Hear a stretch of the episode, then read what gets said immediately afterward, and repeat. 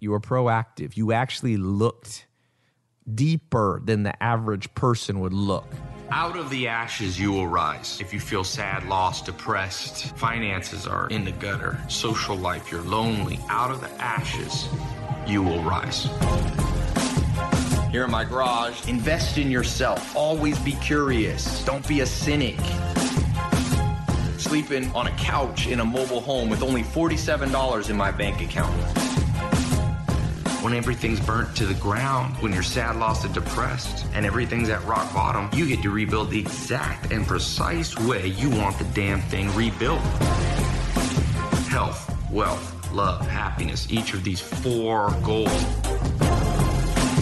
Coming up today, this podcast episode, radio episode, is specifically around the concept of going from zero to a million. We're going to have however many people watch this live. Probably about 50,000 people will watch this live. Out of 50,000, 49,900 of them.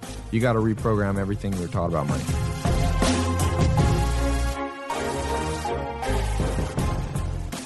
Okay, welcome to today's podcast How to Go from Zero to a Million. What's the psychology? What's the mindset? I'm going to be giving you specific examples. I got James Swanwick here, business partner of mine, friend, and I got Kate here. She's giving away stuff, iPhones and cash.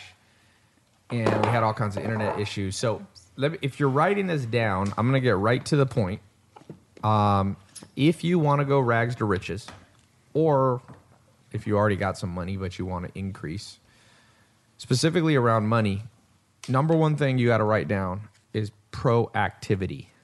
How proactive are you? Now, the opposite of proactivity is robot automatons. And this whole damn world is full of robot automatons. If you know what an auto- who knows what an, do you know what an automaton is? James, Kate, No, I do Just not. a robot. that Google just it. Run, Google what an automaton. Kate's gonna Google what. does what it's told, and that's it. Yeah, but an automaton was a specific word. oh, I'm on. Um, You can go off airplane mode. okay. So, as Kate looks it up, I can explain her. She can when she gets to the Wikipedia page. Automatons are basically machines that just kind of you twist them, and Self-operating machine or Yeah. machine uh, or control mechanism designed to automatically follow super a close to your mouth. predetermined sequence of operations. Even closer to the Oh, mic. oh, You okay. should your chin should touch the mic. Is the best way to do it. Right under it. Can you guys hear me now? Yep. Okay. and talk loud because the live people can't hear you. Automaton, what is it?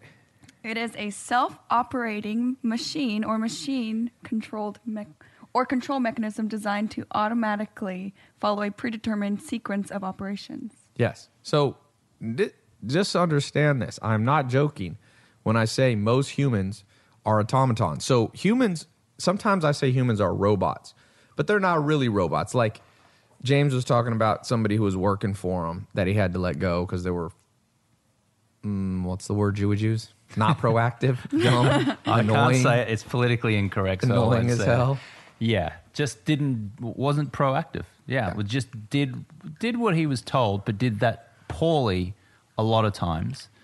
And then when there are obvious things to get fixed, he didn't do it. He was like Right. waiting for permission Right. instead of just doing it. Yeah. there's something clearly But see, he was a human in that he had the neocortex part of the brain. There was the ability to think things through. So the psychology of going from zero to hundred, uh, zero to a million assumes you're a human. Like if you are a single cell organism, a slug, or my German shepherds, you don't have a chance to go from zero to a million because you don't have a prefrontal cortex, the part above your brain, right above your eyes okay? Right above your eyes here this part of your brain. If, if you get hurt right here in the front of your brain you're going to be revert yeah well you also revert to like an animal state. There's a famous guy his name was phineas something in i forget his last name in the 1800s and he was working on a construction site or something and a nail went right into his head and it deactivated one part of his brain but he still was like a regular human but he lost i think emotional he became like asperger's like autistic hmm. just because there's a part of your brain that controls social functions so as we talk about the steps for you to go from zero to 1 million the first step is to increase in your proactivity and all the people around you's proactivity. So if you're trying to build a million dollar business or just become more successful and you're surrounded by people that are basically like wind up dolls. You wind them up zzz, zzz, zzz, zzz, zzz, every Monday and then you hope by Friday they're still productive, but you know if you're not there winding them up again, that's what an automaton is. You automaton, you get a. It, you ever seen those little balls? You go chick and they go click, click, mm-hmm. back and forth mm-hmm. like that. Mm. That's like an automaton. Do you think there's ever a place where an automaton would be beneficial? Yes, an automaton is good for very, very, very menial manual labor. Like when I lived on a Factory. yeah, a what? factory, A a factory. factory, or when I lived on a farm, we had to dig post holes. So you would make a fence that's one mile long, and you'd literally have to just dig, dig, dig, and it was I, I almost went out of my mind. And but what allows you to dig holes for a living is not the same thing that's going to allow you to rise up to financial success. Because let's think about so number one, increase of proactivity. Number two, and, and I used to call that in my 67 steps, I call that the worth a damn factor. So, worth a damn factor to me, awareness is one of the things, which is a precursor of, of um, proactivity. Because what proactivity means this, and this is what I recommend some of you who own businesses or want an assistant, just do this. This is a free advice that will change your life. Hire, let's say you want an assistant for your business or your job, whether you're an entrepreneur or work for somebody else hire three at on Monday and say, listen, I'm gonna st- I want to hire you all for one week, and I probably can only keep one of you, but I need some extra help this week, and then I'll keep one of you, you know, on long term if it works out. Then the first day, if you're married or have a boyfriend or girlfriend, give them this one assignment to do. But don't say anything about it. Just say, hey, I want to take my girlfriend, boyfriend, husband, wife out to dinner tonight. Will you make a reservation for six o'clock? Okay. Now that's it. Then walk out of the room and give three of them, like put them, the three people separate so they don't work together. You want to see who works correct, who works on their own. So you got these three. Now, what you're looking for, because this is what's going to happen out of three people, all three of them, humans are smart enough, they'll make you a reservation. So, want to make a reservation at a sushi place, want to make a reservation at a Mexican place, want to make a reservation at Italian food. Now, you go back the next day and you ask them why they made that reservation. And what you're looking for is this basic answer. One of them goes, Well, I knew you're married. I knew your last your name is Tai Lopez or James Swanwick. And so I went to your Facebook and I looked to see if you're in a relationship and it said James is in a relationship, married. So I clicked the link over to your wife's Instagram or a Facebook. Then I scrolled through and I noticed she always posts food pictures of Italian food. So I then went to Yelp and I picked the very best Italian place. And I knew I asked you where you lived. You live in Brentwood. And I put within five miles of Brentwood. Then you ask them, okay, that's great. You were proactive. You actually looked deeper than the average person would look. You didn't just make a reservation at a restaurant you liked. You knew, you figured out my wife, my my wife's, you know, favorite dish. And then you say, which of you called at 5:45 when I was driving there to make sure everything was okay and and the reservation had been put in correctly. Now, odds are you won't find any of the three that did all of that. But you can basically find the person who did the closest to that. And the closest to that is the person that you keep as your assistant. That's the most proactive one. That's the most proactive, the most aware, the most worth a damn. And I, you know, Warren Buffett is now the second richest man in the world. And this is the point number two. So, point number one is be proactive, be worth a damn, and surround yourself with people who are proactive and worth a damn. Number two is remember that making money isn't hard. Okay. I was talking earlier, I launched a new program that's like a new version of the 67 steps. And um, it's called the Inner Circle. And basically, right now in your world, the world that you live in, There is a complete inner circle, a secret society right outside your doorstep, within 20 miles of where you live. I promise you.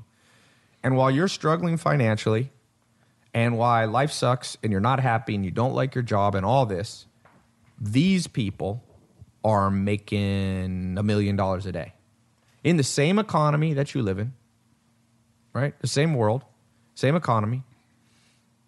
Some of them will have grown up poor. They didn't all inherit their money. So you got to ask yourself, why? Why? And I'll tell you why. Because as Bill Gates said, the richest man in the world, he says he only uses about 10% of his brain on business. He said business has never been hard. It's not that hard. So, number two point is that making money is not hard.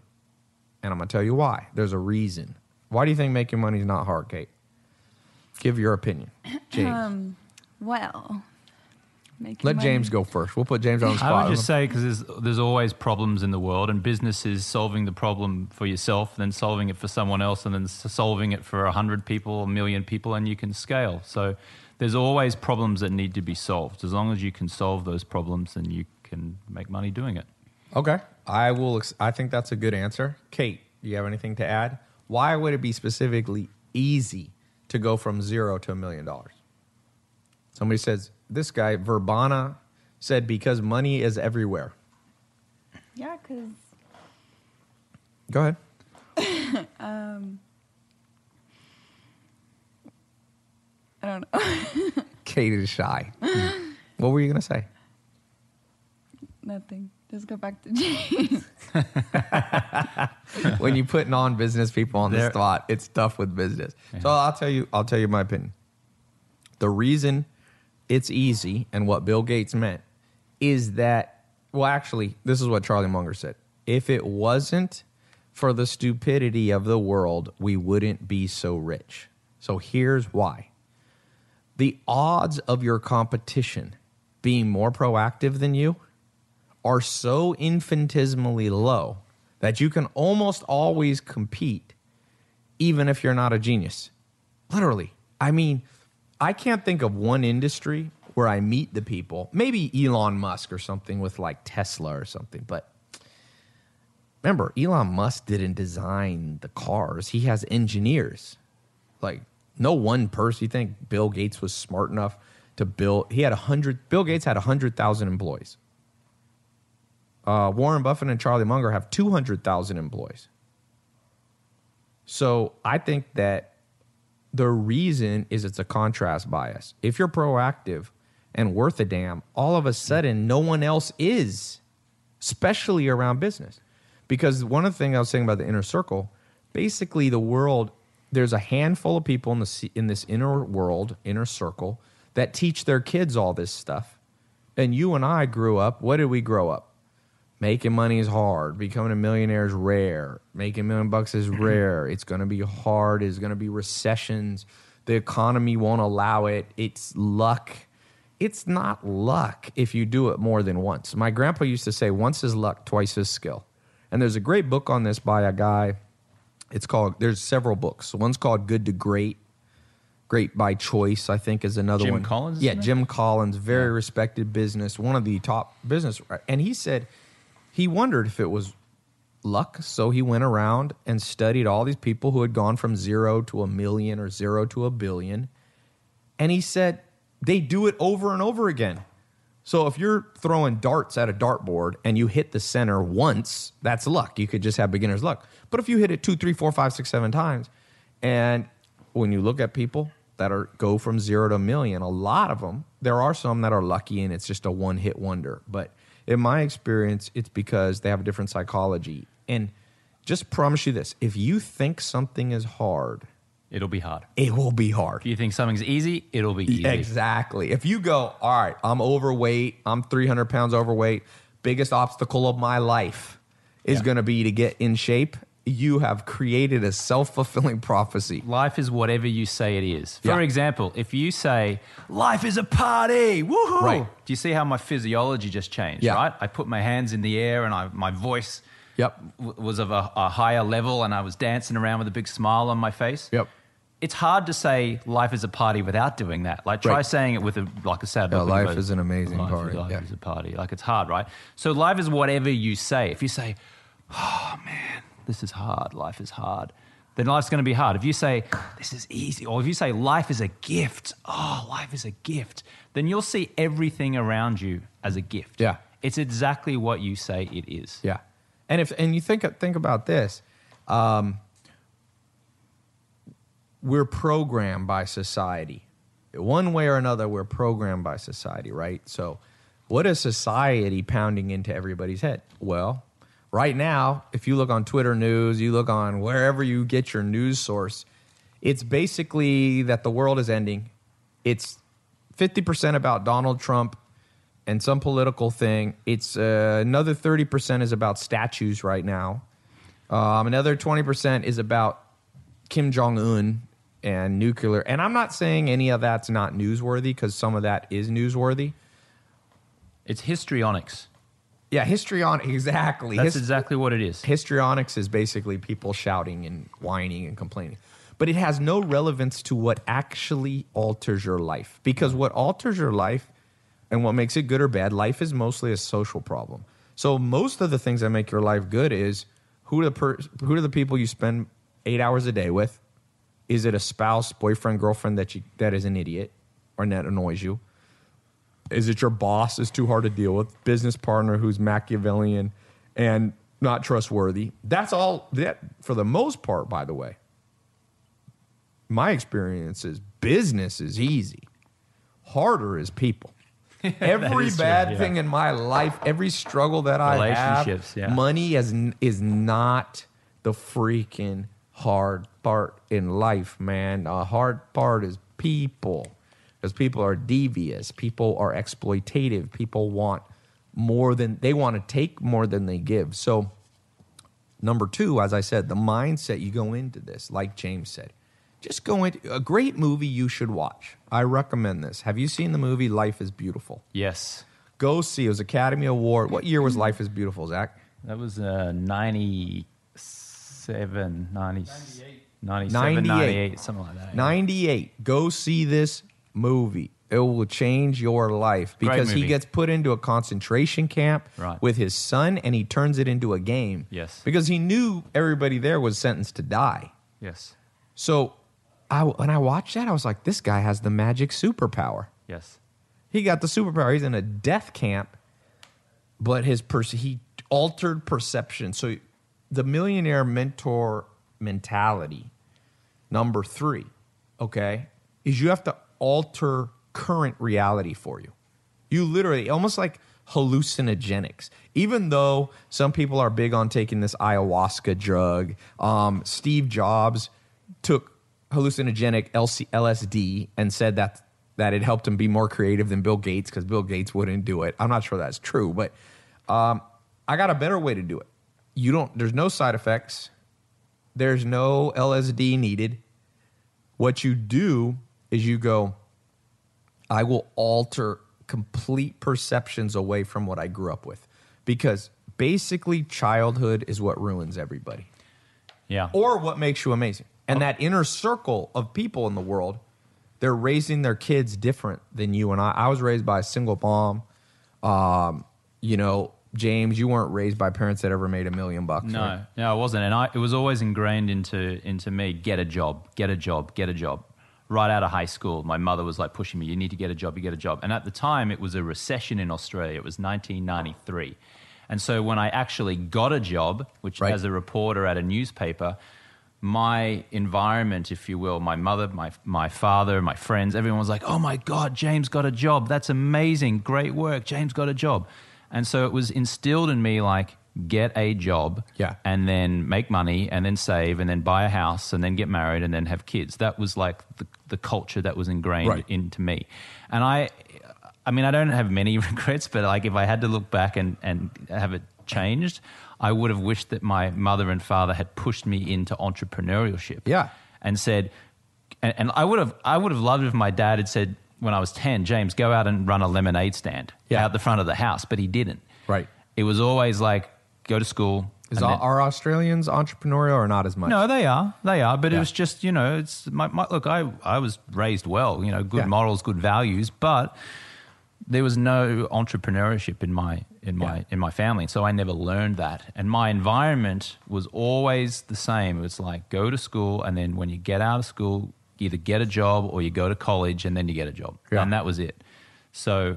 Um, you know, I wish I could turn back the clock and just say, like, right out of high school, learn how to be an entrepreneur. Otherwise, I wouldn't feel like I'm playing catch up like I am now. Like, I'm Right. 42 and I feel like I'm playing catch up on money making and wealth creation because for 20 years, I just bought into this idea like, you got to get a job and you just got to pay the bills. And, you know, we and think about it. What you're doing now at your age, don't you see how you basically could have done the same thing? Could have done it. Could have done you could have thing. done that at 18. Yeah, It's it, it- it was crazy. it was a mentality, and it Yeah. was the environment and what they were telling me. So my parents and my friends and my peers were all telling me go get a job, and so that's what I did. And Yep. then when I got a job, I felt terrific about it. But now, now that I know what I know, Right. You I'm, shouldn't have felt terrific. I'm pissed off. Yeah. I'm like pissed. That's why. So, step number four in the psychology of zero to a million dollars, you have to unprogram or reprogram most of what you learned in your childhood. Now, you don't have to learn, you don't have to repro, like James said, he had good morals and his parents taught him, you know, follow the Ten Commandment kind of mm-hmm. Judeo Christian ethic and stuff like that. That's not, doesn't need to be changed. But your this podcast episode, radio episode, is specifically around the concept of going from zero to a million. And to do that, you, I promise you, we're going to have however many people watch this live 10, 20, 30, 40, it's probably about 50,000 people will watch this live on Facebook and Instagram right now. And out of 50,000, 49,900 of them, for sure, of you watching right now, you got to reprogram everything you were taught about money. It took me exactly 20 years to change my mentality about ma- about making money. So I was 17 when I left high school and I got a job. Yeah. And then I was 37 when I hired you to coach me in making money. Yeah. And I'm sure you'll get to mentorship in a second, but it was 20 years of of a culture and a mindset of just earn a salary Yeah. with a salary ceiling and move from job to job to job. And you're right, I could have I could have hired a coach or a mentor, or I could have had a different mindset 20 years earlier when I was 17. I I feel like it's like the lost 20 years. Yeah. and that's the, mo- the most painful thing you will ever experience in life is the loss of time. Everything else can be made up for. You can remake money, but time is a bitch, boy. Time is this thing. It's like slippery sand that goes between your fingers, and you can't bring it back. Once it slips through your hands into your finger and onto the floor, you, there's no picking it up. I used to make fun when I was in my early 20s. I used to make fun of people in their like 30s or 40s who would say, "Oh man, time goes so fast. You wait, you wait, you wake up one day and you'll be 30, you'll be Yeah. 40." Now I'm 40 and I'm the one who's saying that, man, time is going go so fast. fast. Because I don't know about you, but I'm like every single day I wake up now, it's like tick, tick, tick, Yeah. tick, tick. And I go, where the hell did the last year go? Yeah. And now you look back and you go, damn, you start having conversation where it's like, yeah, 20 years ago when I was doing that, Kate here was was just telling me that she was the, the the year that I went out on my first date, she was being born. Yeah, Kate. Kate's still a young one. Yeah. she's still. But Kate, it's the lucky one because she gets to be around me. yeah, there's so many advantages to that, Kate. Yeah. No, learning about. No, just not really. Not humility. really. You can learn humility. no, no, not from that side. But I mean, you get to learn shit that ain't nobody teaching in school. Some of you are in college. Look, I've spoken at the top colleges in the world, Harvard and London Business School and USC. There's some smart kids in there, but I promise you, um, well, every time I go there, I talk about stuff and they're like, I've never heard that before. Even if they're in grad school, getting an MBA in business, because me and James are in the trenches of business right now. Whereas a professor is getting their information from people like us. So a lot of universities, for example, use my videos as like example of viral business marketing videos. So I'm like, well, I did the damn video. these guys are trying to study. They're always playing catch up. So, anyway, rewire the brain. And let me just get to how you do that because this is what James was bringing up. So, I think we're on step four, step three or, five. Um, the way you reprogram your brain is the trickiest one because I'll tell you what you can't do. You cannot um, um, you cannot sit in a room and go, I don't like myself. I want to rewire how I think. It unfortunately, no matter how hard you try, cry, get angry, and get frustrated, nothing changes. So, one of the things that you have to do is imagine you were training your brain like you train your body. So let's just imagine you're 150 pounds overweight, okay? 200 pounds overweight.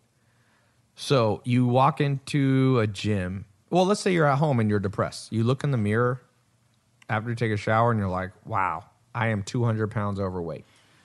so let's say you cry, you get angry, you eat ice cream because you're frustrated. Nothing changes. You just get fatter and more depressed.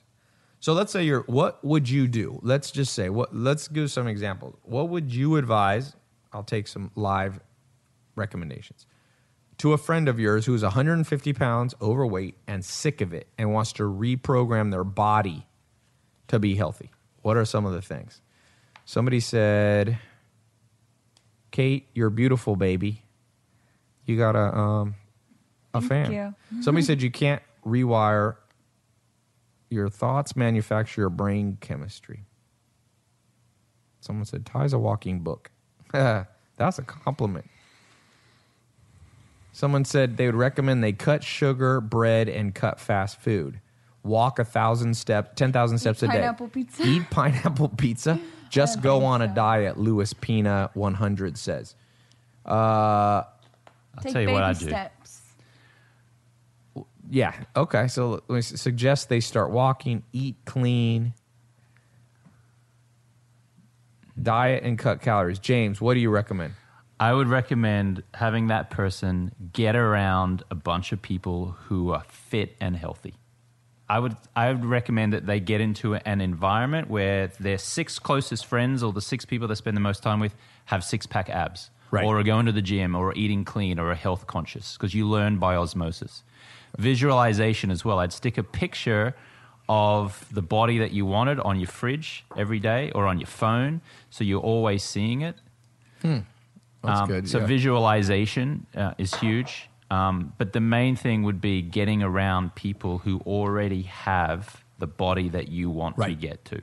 Yeah, and, and I that's what I would basically say. I mean, I would say the honest truth, and I'll add one thing to that: get a personal trainer because who here has ever worked out with or without a personal trainer? Yeah, I- There's not once that I'm better off working out alone in a gym versus somebody pushing me. Never. You and if you don't believe me, look at the top bodybuilders in the world. Uh, sometimes um, uh, Mr. Olympia trains me.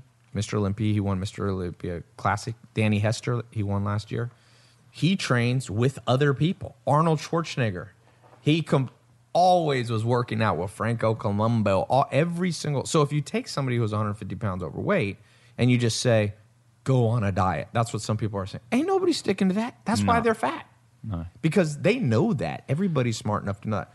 So when it comes to making money, if you have no money, so you're like the you're like the financial version of somebody 200 pounds overweight, then my if you follow what James says, you try to then go out and find six people or make sure the six people you spend the most of your time with are badasses and at least making 10 times more money than you. Yeah. If you do that now, the other thing is, and this is what I recommend to the overweight person, get a personal trainer. And you well, you can do the same thing What if they can't financially. Everybody, I'll tell you the answer to that. Joel Salatin used to tell me when everybody, anybody in the modern world says they can't afford something, just when they say I don't have money, just For add two words for that. Yeah. Because people make money for all the stupidest things, no problem.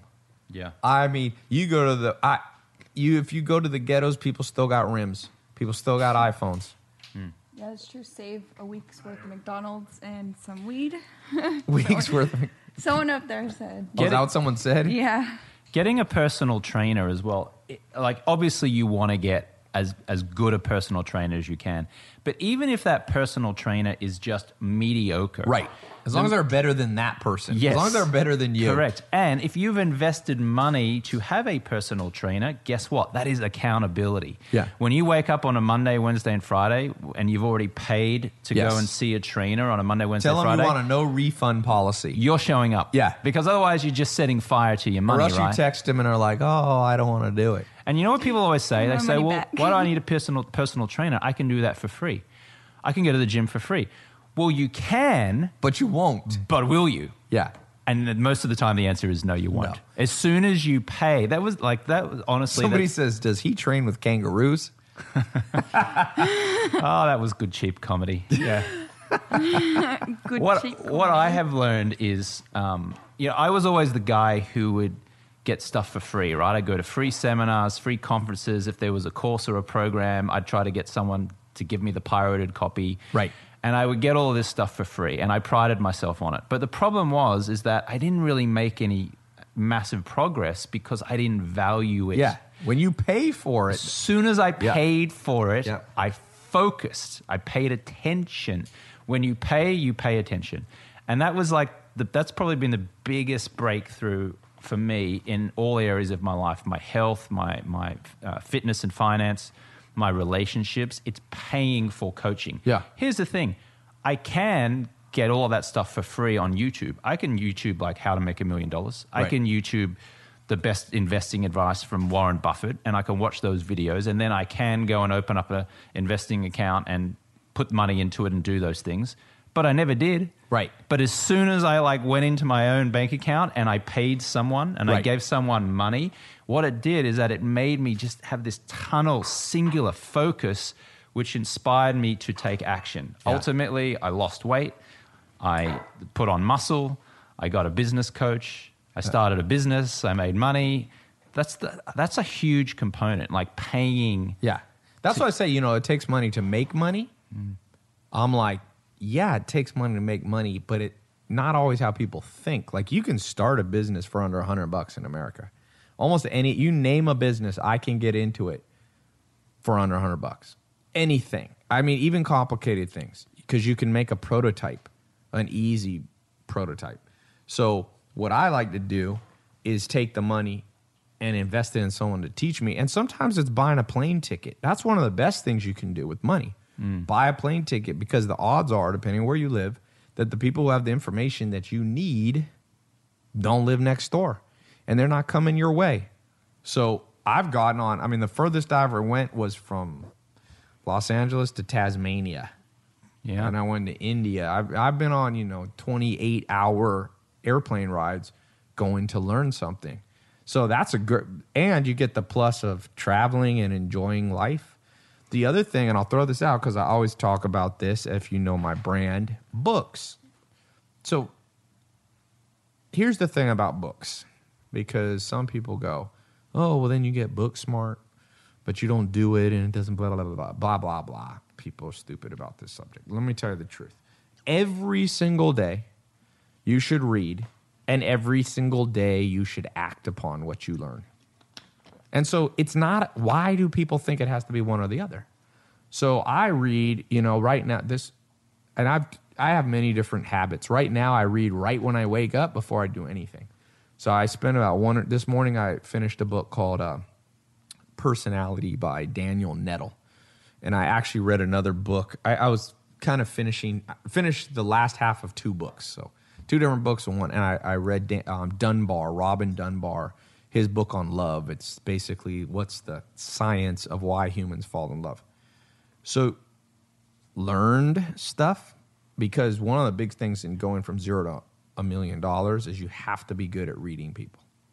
Okay, so the best way to learn to read people, learn theoretical, and then go try to apply it that same day. So what I was learning today, what Daniel Nettle's big thing is the five main components of humans' personality that you have to learn to read it, you have to learn.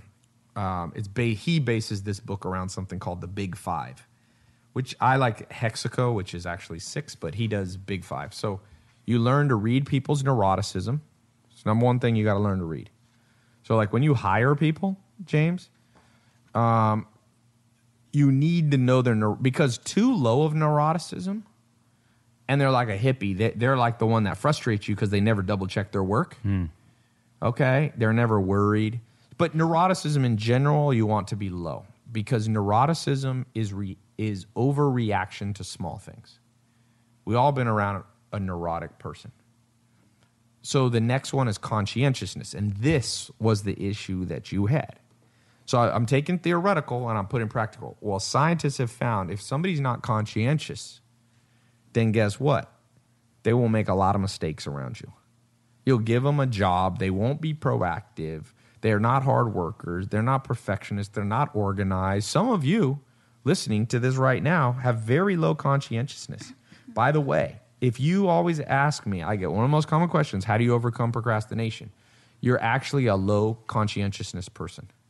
Conscientious people don't procrastinate. They can make internal goals and follow them. So if you're somebody who makes goals and then breaks them within a week or two, without a doubt, you have low conscientiousness. But that's only one of five factors. Then mm-hmm. you have extroversion. So extroverted people are there's different way most people don't know what they're talking about. Extroversion. If you've done a like a Myers-Briggs test, you might say you're an extrovert introvert. It's not whether you're shy. Shyness has very little to do with extroversion. Extroversion is your response to novel new things. So if somebody is an extrovert, if you're watching, you like to go to parties because there'll be new people there to meet. Whereas introverts are not motivated by new things every day. An introvert can be happy at home reading the same book they've been reading all week. In fact, they get new they get pleasure from not something new. So sometimes introverts are confusing because you can actually be a shy extrovert. You know that? I mean, a shy, yeah, shy extrovert is possible. In fact, Kate is probably a shy extrovert. Like she comes off. I always thought Kate was an introvert, but I told eh. you. Yeah, Uh, most most amateur people would say you're an introvert, but Kate is like an undercover secret extrovert who's like, ah, let's do new stuff. And so, so anyway, what I'm talking about now in the steps, the mindset, it has to be a mindset that you want to learn theoretical things and you want to do action because about 80% of the advice you're going to get out there about how to go from a zero to a million dollars will be like, forget the theoretical, just go do stuff. But think about how you build an airplane. Do you want a person who goes, you know what? Forget all this engineering, architecture stuff. Forget all that. I just go out and I just take a, a wrench and a bolt gun and some welding equipment and I just piece together an airplane. That airplane's going to crash.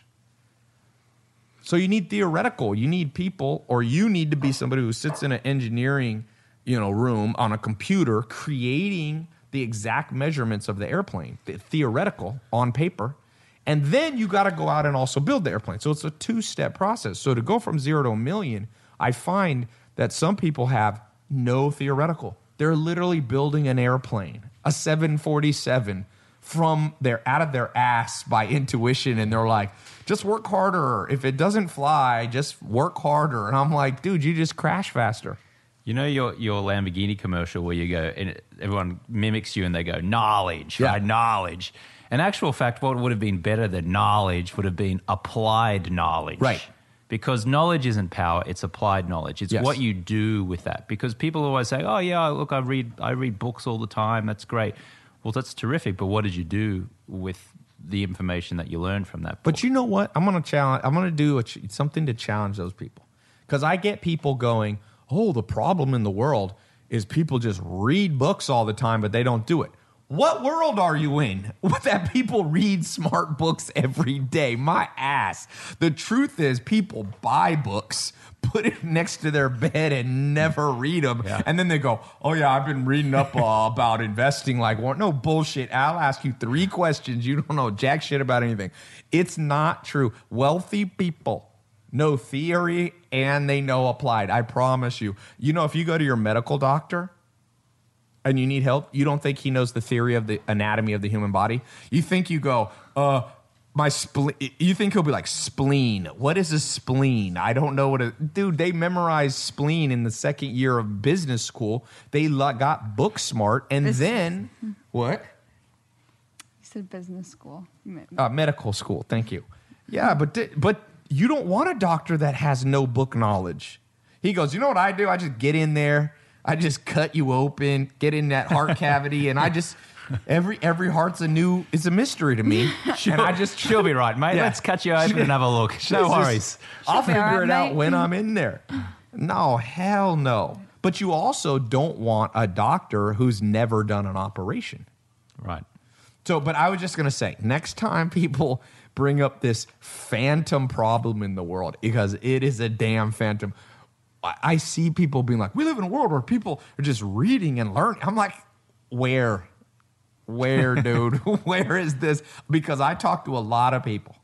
I don't, and some smart and some not smart, but the smart ones, I mean, the not so smart ones, it's never because they're reading too much. I don't know one damn person that if you get to the bottom of why they're at zero and not a million, you know what? It's those 40 hours a week I've been reading for the last two years. Bullshit. If because remember what, and this is the next mindset principle. I think we're on number seven or something, six or seven. Bill Gates says if he had a choice between people, he'll always choose the lazy man to do a job because he says he'll know he will do it quicker. Yeah. Because when you're lazy, you're like, just for example, let's say you need, you're going to add on to your house. So you got to build a foundation for a, a guest house in your backyard. So would you want some dude who comes to you and he's just like, you know what? I'm so good with a shovel. You give me the next 19 days and I will dig a hole, man. I am a hard worker. You don't want that guy. You want the dude who's like your next door neighbor. I had one of these in North Carolina. Um, Bradley Theed. He was my neighbor when I moved to North Carolina. And we wanted to build a basketball court in the woods behind my house because I was really into basketball. And um, I remember we were like, should we chop down trees and do do do do? And then Bradley Theed, he had this country accent. I remember. I remember as the first people I ever met that I realized actually thought WWE wrestling was real. Like I hmm. was over at their house and I was like, oh, you, this is so fake. And they're- a whole family turned to me like, what? I was like the first person that ever said that to them. But anyway, back to you know, I need this this basketball court. His he just goes. He used to talk like this. Hi, Tai. That's exactly how he sounded. He go, Hey, Tai. My dad'll just bring the bobcat over, and his dad just drove over with the bobcat. I'll never forget. Little little tractor bobcat, knocked, pushed the trees down, skid. He did it in like two hours, and I had this dirt backyard. Tai. Hi, Tai. Efficiency. Efficiency. So in the mindset, remember I said you got to reprogram the mindset.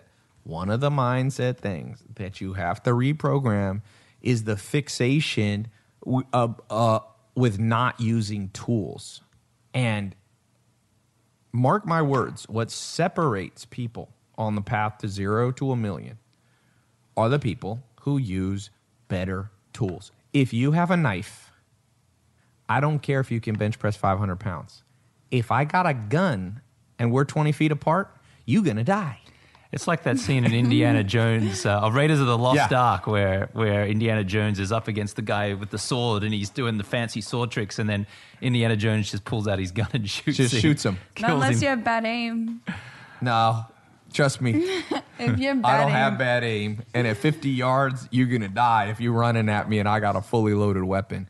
What's So- the what's the phrase? I think it was um, was it Franklin who talked about the man sharpening the axe. Like is you got two guys like uh, and their goal is to cut down a tree. It's like spend one hour or 23 hours sharpening the axe Yes. and an hour chopping Yes. it down rather than the other guy who's going to just start chopping right away. That's a perfect analogy. So spend hours every day sharpening your brain Yes. and then go out and you'll execute very quickly. Because or else what's going to happen? Mark my words, is you're going to get good at the wrong thing. I, I must admit that I wasted a lot of time thinking that doing lots of action was the best course. And so I would, because I was feeling productive, because I was doing lots of things, I was like, okay, I'm accomplishing a lot. Right. But then when I actually sat back and looked at it, and I was like, you know what? I'm going to actually now do thinking time. I'm just going to Yep. just think, just Yeah. shut off all distractions and just think. How should I spend my day? Like, what should I do? What actually makes money? What is the? How should I prioritize my day? I found that um, my business increased exponentially from doing that. Yeah. So rather than just like action, action, action, action, moving, moving, moving, it was like right, think, sharpen the axe. What is the action I should take? Yep. And a lot of times it was like three times less action that I Yeah. ordinarily would have taken, but it was th- at least three times more powerful action. Right. You sharpen the axe. Yeah. Yeah, these guys like Warren Buffett, they read eight hours a day. These dudes reading eight hours a day. Yeah. You know how much money? Now, next time someone tells you they got a better plan than Warren Buffett, just remember Warren Buffett's business makes $200 billion a year. Let me repeat that. Can you, his combined, he owns about 75 companies. Some he owns completely and some he owns partial ownership. But his combined holdings, gross revenue per year, it's not 200 million because that's still a lot. Even 20 million is a lot, or 200 million, or 2 billion. His is 200 billion dollars. And he reads from like 9 a.m. until He reads all 5 day. p.m. all day. And his business partner, Charlie Munger, reads. Charlie Munger says, I'm a book. I'm a my, my family calls me a book with two legs. So I'm always sitting there reading. Now, if you don't like to read, you can do podcasts, you can do hmm. audio books. But when people say they don't like to read, I'm like, why do you not like read? Well, Tai, I don't like to read because I get bored. Well, the whole point is that reading teaches you to focus. So, yeah, you can't just skip that by doing by doing audiobooks. You know, people go, "Uh, somebody said I don't believe you, Tai." Mm, you can look up publicly traded company Warren Buffett and see that's 200 billion dollars. So, you don't have to believe me. It's a publicly traded company.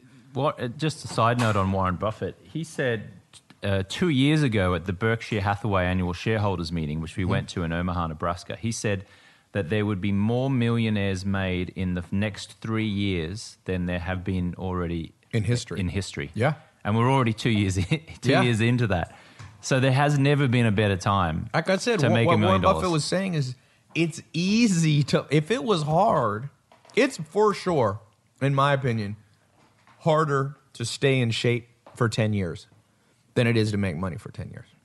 It is I would I would agree with that. Yeah. staying in shape because food's all around you. It's I mean, I'm sitting here. I'm in fairly good shape, but Kate brought out some cookies here, and I'm I'm, I'm arm's distance from it, and cookies. I'm I'm fighting an inner war with myself right now. James going, should I eat the distracted cookie? this whole time? I'm gonna, James, uh, them for you, James. closer. Kate, why did Take you him bring away. such junky food? It's Yeah. gluten free. Somebody said Still got lots of sugar All right, let's it, do though. a giveaway. Let's give away a hundred bucks. Let's take a. Oh, so we're gonna do a giveaway based on today's sponsor, which is a company that James owns, and him and his brother started. That I'm in a business partner in now too. See these glasses we're wearing, James. Let me ask you a question. yeah. Wait, let me do one thing. Film this on your phone, just vertical. Uh, horizontal, sorry. And we're going to do a little, just kind of, you can glance back between us and come in close. And so start on me. Okay, I'm going to do a giveaway on today's podcast.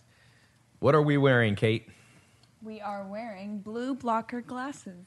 the specific brand Swannies. I'm here with James Swanwick, who's been on my podcast.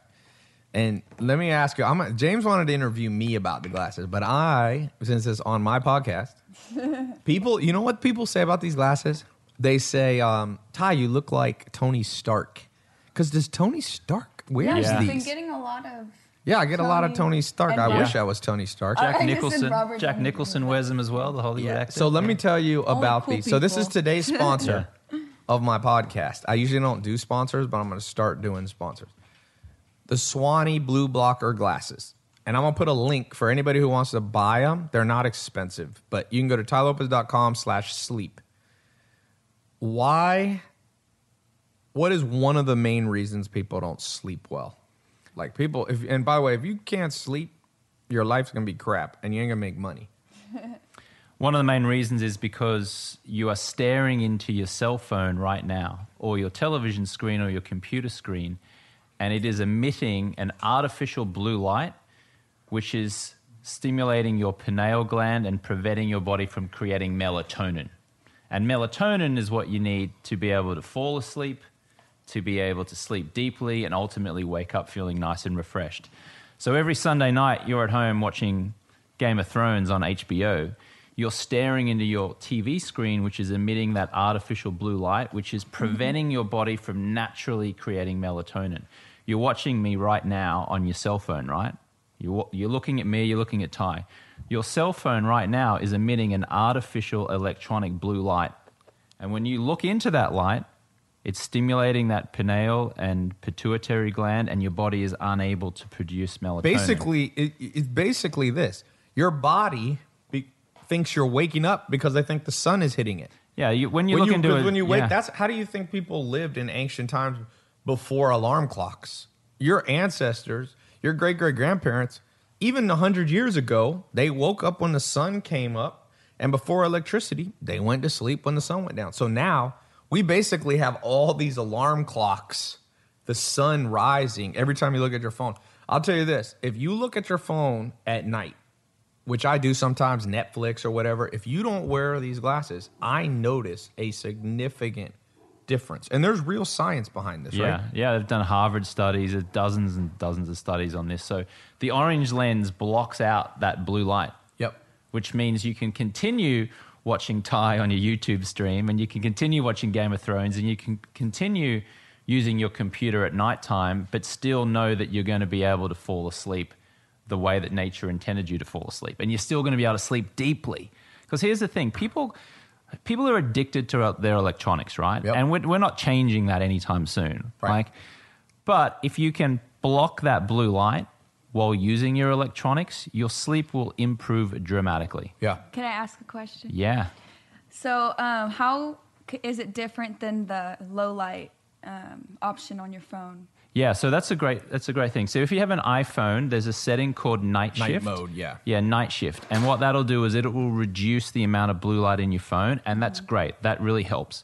There's also an, um, a free app on your computer which you can download download called Flux. If you go to F period L U X, same thing. At nighttime, the brightness level will start to automatically Yeah. dim. It'll take out the blue light. That will also help. But here's the thing that doesn't prevent the blue light hitting you from your bathroom light, from your TV screen, From your lamp next to your bed. from the alarm clock. I mean, sense. the way that you brush your teeth at night is destroying your sleep. You want to know why? Because of the light? Yeah, because you brush your teeth in the bathroom light, Yeah. right? So you're brushing your teeth. You just gotta brush your teeth in the dark then. There you go. You know what? That is the best thing. Here's the best thing you can do to sleep well. It's basically when the sun goes down, sit in the dark. Yeah. That's Sit it. in the dark. Is anyone going to do that? No. yeah. So, next best thing is wear a pair of blue light blocking glasses. Looking use night shift on your you sit. iPhone. I think Android's the, the setting is um, called Twilight. Yeah. That also reduces the, the blue light exposure. And then if you've got a computer, download Flux. That will, will help. But a like lot as James well. said, I've tried that. The problem is the freaking lights from above. Dist- I've noted. I, you'll see. For those of you who buy these, I'm gonna put a link. tailopez.com slash sleep. So go to my website, tailopez.com slash sleep. And once you get that, you will see that you it's actually weird. If I travel and I forget these glasses, I like I'm like, wait a second. I notice it. Yeah. Like I'm like, something's wrong. And so you start putting these on at what about nine at night? Yeah, I put them on about an hour before I go to sleep each night.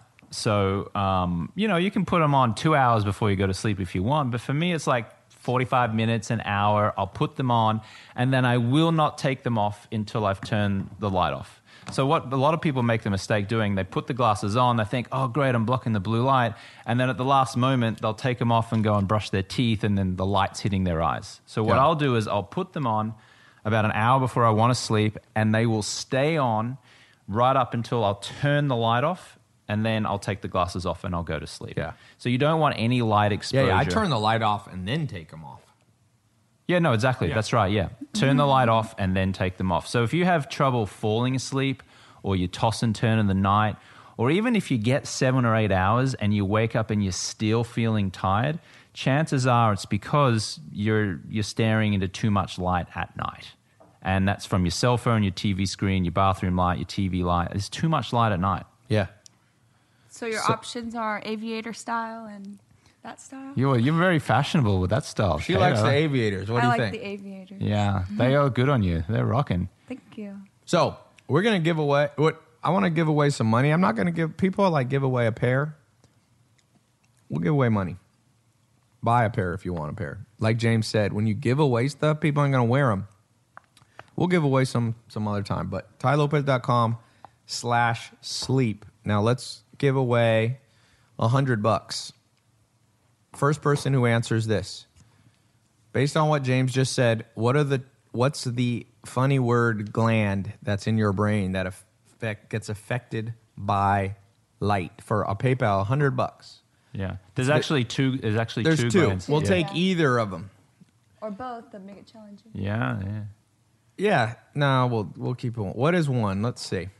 There's a delay on Facebook and Instagram, so it takes a second. There we go. Hutch Heelan wins. What did he say? What was it? Pineal gland. There you go. Some people say, pi- "Oh, Elias, you just missed it." Hutch beat beat you on Facebook. Don't worry, I'm still going to give away this iPhone seven. So we're back from commercial break. 56 gigabytes. Thank you, James. Sponsorship, tailopez.com slash sleep. It's a partnership I have, an affiliate partnership with um, Swanee sleep glasses.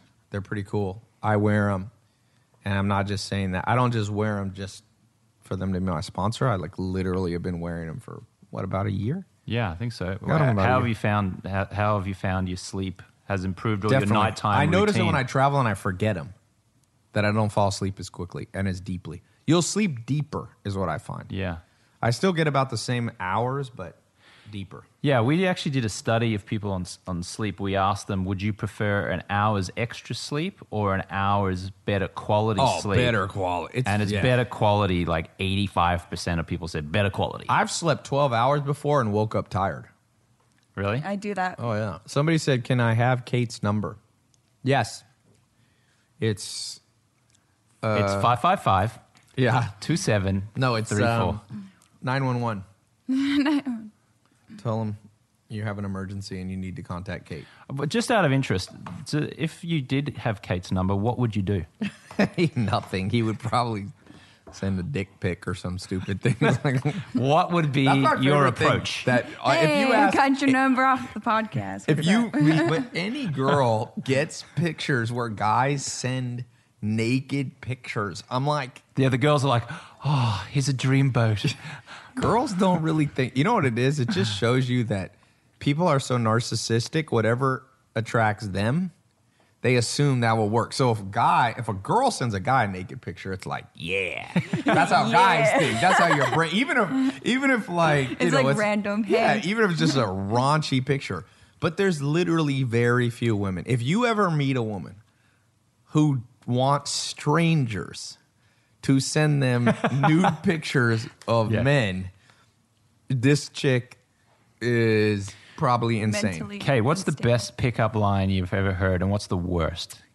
The best one. Um, I don't know about best. I don't really like pickup lines. I just like people. Well, what was the best approach? It didn't have to be a pickup line. It could have just been the way that someone approached you. What was like a really classy just when way? I Hi, my name's Tai. just, How are you? No, just when people are casual, like I don't know. When people are What's up, dog? the best one was what did Herman say last night? Oh yeah, my friend has the worst pickup lines about Do you have a pirate in the house or something? check. because there's a treasure inside. It was like the word. terrible. He's from Argentina. In Argentina, that is that's something. All right. that works. All right, all right. Somebody said, ha ha ha ha ha. Tai. Um, someone said, drop your glasses and make the woman put them on you. That is Jason Jeremy's. Jason, you look young, and your I'm advice? concerned what you're going to be like when you grow up. because your idea of a very cool thing to do was for me to take these off and then Kate to put the. Is that like a weird fetish guys have? You know, it really turns me on when a woman peculiar. Puts my glasses on. There's some weird people, man. Uh, what do you think of who? Saul Alinsky? Muscular. Don't know who that is. I don't know who that is. My Rolls has night vision. Saul Alinsky? Yeah, who's Saul Alinsky? Wrote, uh, he's, he's the guy that wrote the, uh, it's like all the communist people love that book. The, uh, not the man, shit. It's an author. Is he a communist, Zach? Is that what you're trying to say? An oh, economist or a communist? Communist. Commie. Communist. We call Zach him a is commie. a walking Somebody said, encyclopedia. Jason said it's supposed to be romantic. Rules for radicals. Rules for radicals, yeah. There we go. Someone said, man, these comments kill me. Barack Obama's motivation. Not motivation, but One of Hillary's biggest influences. Is that true? She was influenced by a communist writer? all, all the left. Kind of like the, Is it Zach says all the left. is it sexist that we clarifying, like the, the radical, like, Zach, why aren't you on this, man? been monitoring Yeah, okay. Hmm. is it sexist that we call Hillary Clinton Hillary by her first name? Like we don't call Donald Trump Donald. Some people do. Hmm. It's because I think Clinton. It'll be confusing Yeah. to call. But we don't call Taylor Swift Swift. We call it Taylor, right? Right. But we call Kanye Kanye. I think it's just whatever sounds the best. Okay. Somebody said, We back. Whatever's catchy. When you got money and all your dreams begin to come true, yeah, money doesn't necessarily bring you all your dreams. Money is just one of many, one of four things you got to get right. Yeah. You got to get four basic things right in life, approximately right. Your money, your health, your love life, and your happiness. And those you get those four basically sleep. right. And you know what I learned Sleep about, is under health. what I've learned about happiness as well recently is that humans are not designed to be happy. Yes. Humans are designed to survive. Yep. And so then happiness truly is a choice or and a skill that you actually have to learn. Skill, happiness is unnatural for the most part. That's why Yeah. I actually posted on Twitter yesterday. I said, "What will make if you think about this, you'll get it. What makes you happy doesn't necessarily make you survive, and what makes you survive often doesn't make you happy. So, what makes you survive, for example, if you ask a scientist, is neuroticism. So, neuroticism is reacting to overreacting. Like, so let's just say this. Let's say you're a woman or you're a guy, and you've been dating someone for a year, and they've always acted one way. And then all of a sudden, they come home a little later than normal, a little acting a little different, a little more secretive. You're like, where were you? And oh, they make up a lame excuse. What are you going to do? The brain's going to stay start racing. Oh, are they cheating on me? Are they what what what what? And so that's neuroticism. You're reacting. You're becoming neurotic. Now, why do you become neurotic? Well, because that's how you protect yourself. Because you don't want to be somebody. You don't want to be a dude who doesn't realize every night his girlfriend is going out sleeping with other guys. You don't want to be that guy that you figure it out one or two years later. Right? So that process of becoming alert and aware of your circumstances is an unhappy experience. Ignorance is bliss, but do you want to be ignorant? Let me actually just do a poll. If you had a choice, James, okay, you're married. Let's pretend you're married to a woman. I w that definitely is pretending. Yeah. But let's say if you get married, you're not married now, but if you got married, mm-hmm. and You your best friend finds out after 10 years of marriage, he walks in on her sleeping with some guy. Okay? Mm. Would you want him, and let's just assume for the purpose of this that she's Uh, This could be you could flip it, guy, girl, doesn't matter. It's matter. not an open relationship. It's a No, it's not. monogam- A, it's your wife, the mother of your kids, or if you you know the father. And in this example, she'll never do it again. It was a one-time event.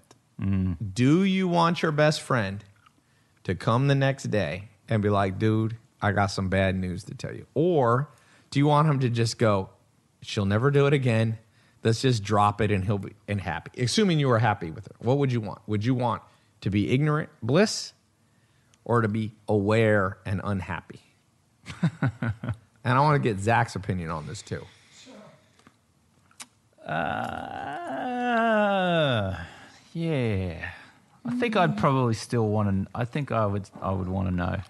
Yeah, I would want to know. You would want to know. Yeah, I would want to know. But I would Even if it's going to make you miserable, I- you're going to end up getting divorced. it would might make me happy. It would be like, oh, thank God, now I have a great reason to leave her. no, no, I'm assuming it was a happy marriage. You okay. loved her, everything was going great. Sure. Um. Because it ain't never going to be the same once you get that news. So then, and then the other the other option is never knowing, he never tells you, having and she hint. never does it again. Yeah, well, in that case, then I'd take the ignorance if I never knew and I never Ah. suspected it. Then I then I would I would probably choose that. Zach, what you going with? Wait, yeah, you I you. gotta share mics because Yeah. we're going with the cheap Zoom right now. Uh, I I would want to know. You'd want to know. Yeah. You're like me. I got to know. I'm like, I, I, even if it would make me miserable, I'm just like, now, Kate. If I don't think it necessarily has to make you. Kate, if it miserable. was a guy, what would you? do? if it was a hundred. I'm sorry. Wait a minute. How hot is how wife? hot is my wife? I thought you were gonna say is the guy. Is is it uh, is it Kate Beckinsale? Is it like out of my league and she's the only one I'll ever be able to get at She's that the level? Game of Thrones. Dragon No, the the assistant, the the helper of the or the Zach, red the red queen? Zach likes the girl from um, Game of Thrones. No, the black girl. That's this that works with the Dragon Queen with Oh, the yeah, big yeah. poofy hair. The British girl. yeah, the British That's Mark girl. Dahmer's friend. The, the Yeah. actress is yeah. Oh, I Kate know. Beckinsale is terrific, by the way. Yeah, but she's older now. Sorry. You know what's crazy? Kate? Beckinsale was terrific. Have you seen her daughter? Looks like her. Really? Yeah, not quite as pretty, but No, no, wait a minute. I'm sorry to keep interrupting. Is it just missionary that they did? Is it just missionary position that Does we're talking matter? about here? That it does matter. That, that, gotta factor that in. uh, Zach with the great questions there. I don't know if I'd be devastated to find it out either. I think I'd, I would. I, my personality is such that I would w- welcome the trying to sort it out. Like you would trying, welcome it. I mean, I would. I would welcome the This has challenge. been a great day. I found out my wife is cheating I on would me. welcome the challenge of working through it. How do you know it's hundred percent one time though? Because it's just a because it's hypothetical. James is a kink. Okay, James then. is like really into kink. James, That's why he's a little more cool with it. somebody like, said Zach is "Yeah, funny. Whatever makes you happy, Uh, James Orgy Swanwick. James. What you just want to hear. third eye Tai. Funny how the people that don't believe dreams can come true, like yours, never get anywhere in life. Eric says. Yeah, but I, I guess my whole point of that question is, what the heck is is it better to be blissfully ignorant or to know? And I, I think in general, if you go down the ignorant bliss thing, you will be happier, but you your life won't matter as much because people's lives matter mm. that actually change the world. You know, I asked my grandma. My grandma's an atheist. And when I was little, she's always given me the same answer. I used to say, "Grandma, what's the purpose of life?" Because my mom was religious, believed in God, heaven, and my grandma didn't at all. So I said, "Grandma, then what's the purpose of life?" She said, "To be remembered." You know? And so to be remembered, the people we remember throughout history, life wasn't always happy. I mean, Abraham Lincoln was a guy who had tremendous hardships in life, but he mattered. Like it was important he was alive.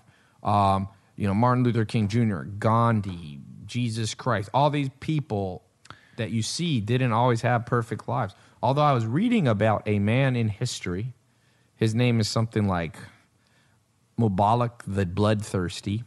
He was the first real emperor of the Moroccan in Morocco, Africa, and he had five thousand concubines, four wives. I thought it was interesting that ratio: four wives and five thousand concubines, and um, he had nine hundred children. Him and Genghis Khan had the most. Genghis Khan, they think, had 2,000 children. We're all related to Genghis Khan anyway, aren't we? Like- 25% of, uh, a little under 1% of all people are related in the world to Genghis Khan. And this Mubarak, the bloodthirsty. So, but if you looked at his wives, if you looked at them in the eyes, you got your head chopped off. Isn't that insane? I mean, people think times are tough now. They think there's a lot of unfair inequality in the world, and there is. But my God, in those times, it was like you're just walking, you look, look Yeah. over to the side, he sees your wife, he's like, off with his damn head. I'm reading a book now by Osho. Jeremy Yeah, yeah. put me onto him, and he's saying forget trying to be remembered. He goes, let go of this idea of trying to be remembered. You'll be dead. It Right. doesn't matter. And he's all about like doing what you want to do in the moment and being present and being happy rather than like Osho is the is the guru who basically preached free love and had tons of women. You know that? I didn't, but Oh, I'm, dude, I'm, I'm, I'm a big, I'm a big fan. Osho was like Hugh Hefner. Oh, really? Oh, dude, he was famous, and he he taught it. He was like sleep with everybody, and a lot of. It's always funny Yeah. when I talk with people preaching Osho who are like these like meditative Osho people. I'm like, you do know this was the Indian Hugh Hefner, man. That's funny. he died in 2000, I think. He Did was born. Yeah, he has m- many names. He, yeah, he was saying also like uh, here it is. I actually took a photo of it. Um, he's essentially saying you can't promise someone that you're going to be married to them forever. Yeah. Like you can't promise someone that like you're going to love them of forever. all of the Osho quotes, Zach, that James could write down. He copies down.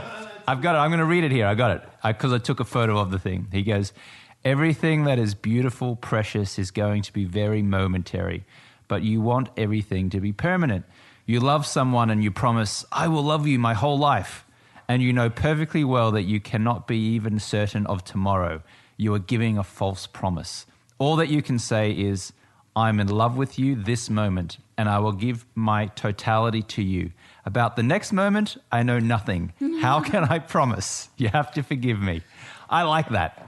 Because I don't want to stand. I haven't at the. seen James this excited in this whole radio podcast until he, he's reminding himself. I don't like the idea. Sorry, Zach. I don't like the idea of standing at the altar, Aw. getting married, The idea. and promising till death do us part. I think What'd you for say, me, Kate? Kate's- James says, I dear. Oh. Yeah, he has his Australian way of. Sorry. I like it. Was it just my accent? okay, thank you. yeah, I don't like. I don't like that. I don't. I don't think that I could. uh, James is like Gene Simmons. I was watching. I've only seen like that his talk show once. I mean his uh reality show. What was it called? Zach Family Jewels. No, was that Ozzy Osbourne's or Gene Simmons? Ozzy Osbourne's was the Osbournes. Yeah, Gene Simmons was Family Jewels. So there's one episode where this guy is getting married and he invites. Uh, Gene Simmons just happens to be in Vegas, so he goes, "I'll walk the aisle with you." So while they're walking the aisle, he looks at the guys and he goes, "Dude, are you sure that you love this woman?" The guy's like, "Totally love her." He's like, "Are you sure?" You only about to be with this woman forever. Yes, he's and he was like shaking the guy, like, "Are you sure?" That's James. It's like that that scene in uh, what's the movie with Vince Vaughn and um, where no no Wedding Crashers uh, Vince Vaughn and no damn it I can't remember. But he says the same thing like this guy Will Ferrell's character is about to get married and his bride is walking down the altar and he's like dude run now. Yeah old school Run that's now. it he's like dude get out now. You're it's going to be one vagina for the rest of your life. Get out now. And he's like no man no man I love her I love her. He's like get out now get out now. And he ends up marrying the woman and ends up getting a divorce or separated like months later. So We bring James on the show because he's extremely romantic. I am very romantic I'm just not I don't think He's I'm just romantic for the rest scared of of time commitment. James, J- no, James. What James is, he's he says to a woman, "I am romantic right now, but tomorrow, Tomorrow. I probably it's won't be." momentary it's momentary. and I was like have you read Osho You know the thing is, Beatles said all you need is love, and then they broke up. the Beatles said, "All you need is love." Zach says, but oh then they yeah Broke up.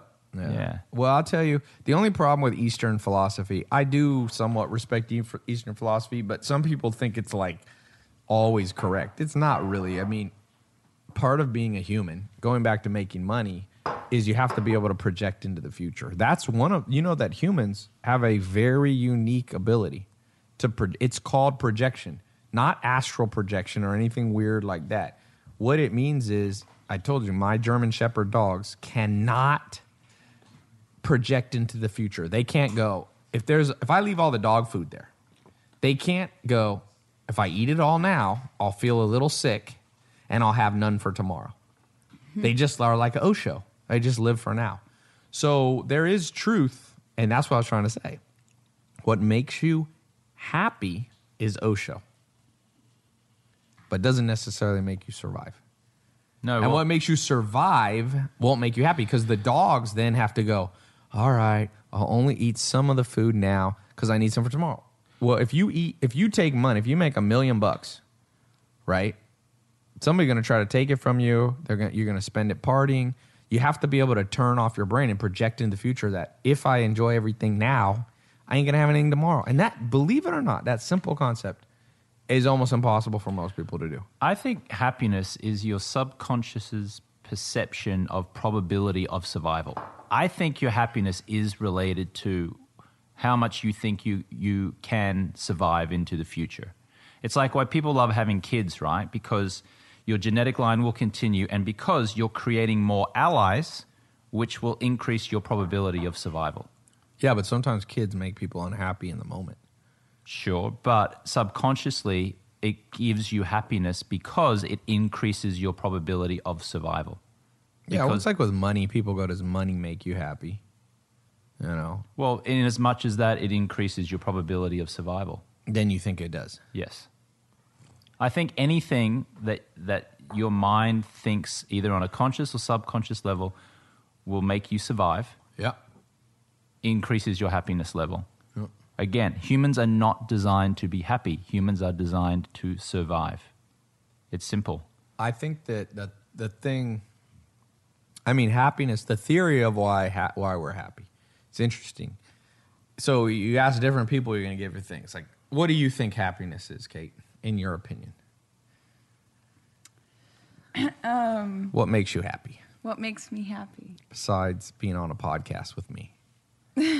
Well, And having guys send you dick pics. No, she doesn't give out her number. simple things make me happy. Actually, I find happiness in the smallest things. Like, for instance, my bunny. Like, I literally, She has a little bunny called Bun Bun. I love her. I love animals. Oh, I'm sorry. I need to talk closer. I just little things. I love animals. I love being healthy. I love. Being healthy increases your probability of survival. Does Bun Bun, her rabbit, make I like caring for someone or something. I like. Like If I you like that I care for saved her from an animal shelter. Like she could be stuck in a little cage, and now she has a large. And now area. she just runs around your apartment and goes to the bathroom everywhere. No, she's litter trained. Actually, bunnies can be very smart. They're like cats, but uh, she does make a mistake. Zach's a cat, Maybe Yeah. on a maybe on a subconscious level, even though the bunny can't directly help you, maybe the fact that you are helping. I like and- to help. I try it's to. the altruism. Yeah. Kin, kin altruism. I and like then to and know then- that I could help someone. or And then maybe the fact that you are caring makes you more attractive to either Right. the opposite sex or to other people, like platonic friends, which again increases your allies and which again increases your chances of survival. That's called Yep. that's called altruistic displays that people do. That's why people sometimes when they give to charity, I give to charity. Exactly. They tell everyone, yeah. Well, yeah, I don't do that, but no, but Did you ever see the Curb Your Enthusiasm where uh, Larry and Ted Danson gave to a charity, but Ted did it anonymously? Oh. He would tell everybody. he told everybody I gave it a Zach's talking about Curb Your Enthusiasm when Ted Danson gave anonymously, but then told everybody that he gave anonymously to charity. The best thing is if you can give anonymously, but then you leave clues so people discover that Yeah. you gave it anonymously. Yeah, and what then- you didn't. Yeah, and then you get all the leak credit. it to the press, so they're Yes. like Zach anonymously left Yeah. his whole fortune. and then you play it down like, oh, it was supposed Oh, to be how did anonymous. This get out. That's what people do. You know what people do in Hollywood, like the Kardashians or you know Paris Hilton. What all these people, what they used to do is they would their publicist would call like TMZ and be like, they're having dinner at uh, Boa Steakhouse. and then the paparazzi would show up, and then um, Paris and Kardashians, or it wasn't always the Kardashian, but famous people, socialites would come out and be like, "Oh, I don't want to see the camera," but they literally called the cameraman there just to be a little more famous, man. Yeah. Somebody said eight hundred dollars will make you happy. Jude Hannah, eight hundred bucks. No, it's, is haven't they done studies that show that if you can make seventy thousand dollars, your level of happiness is always going to be okay, and then from seventy anything above that, It goes up a little bit, but not as incrementally. yeah, it doesn't go up Yeah, dramatically. you need basically here's the thing. If you're broke, you're unhappy. Mm. Almost always.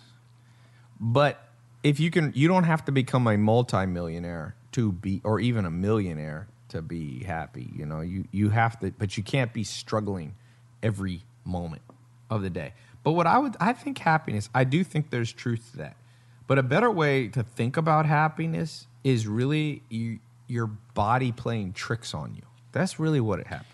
Because a hundred Yeah. years from now, or however old you are, some of you, let's say you're 20, in 60 years, 70 years, the stuff that was super important to you now that gave you either depression or happiness, they, they're pretty much antithetical, right? They're opposites. It'll be all irrelevant. You won't even remember that it's not it's not real happiness. So for example, I'll give you an example people will be like, "Oh, you know, I don't like like when there's girls in Beverly Hills that are like 19 getting boob jobs. They're like, "I don't like my boobs." Well, here's the deal. No matter what you do, by the time you're a 70-year-old woman, you're to look back and be like, "It didn't matter." It didn't. So what your body is doing is playing tricks on you in order to do a little bit what James is talking about. If a girl looks better, she's more likely to attract a better guy, have more children, so on and so forth. So it's it's your mind. That's why I said in one of the earlier parts of this podcast, in order to go from zero to a million, you have to be able to play tricks back on your brain. Hmm. So you're like, people can't read because when they sit down, they don't experience happiness. But just be honest. You know, the best thing I've ever heard of this of a reprogrammed mind, the best celebrity reprogramming of the brain is the story of The Rock, the actor, Fast and Furious, the second highest paid actor. When he was a young child, he loved his dad. His dad was a pro wrestler, this big, strong guy, and he looked up to him. And when he was five years old, his dad started allowing him to come to the gym, but it was like a privilege. So imagine you're five years old, your dad's this big, strong guy, and he's like, Come on, son, you can come to the gym. So he would go to the gym, but he couldn't lift weights, obviously, at five. It was big, heavy weights. But he said his dad would be lifting and these big, heavy weights. He would hear, you know, the when you do a big, heavy bench press, what is the sound? It goes cling when you put it. And he said that noise to this day releases all kinds of happiness, nostalgic feelings. Mm. Imagine if everybody in America had that understanding, that happiness from going to the gym. Mm. Nobody would be fat. Yes, I get to go and lift weight and Yeah, people sweat and be put like, tremendous strain on my body today. Yes. Yeah, but a lot of people, f- there's people that feel, guys like Kobe Bryant. Yeah. Kobe Bryant had one of the, in basketball, had one of the greatest work ethics of all time. You look at guys like Ronaldo, the soccer player, these people like that, they enjoy training. Yeah. And so, what I do, going back to the concept of business making money, when I read, I I got lucky because as a little kid, my mom was a single mom, so she brought me down to San Diego where my grandma lived, and my grandma helped raise me. And my grandma's a big reader, and so as a little kid, my grandma would not let me watch TV, and she would. I mean, real young, like one or two years old.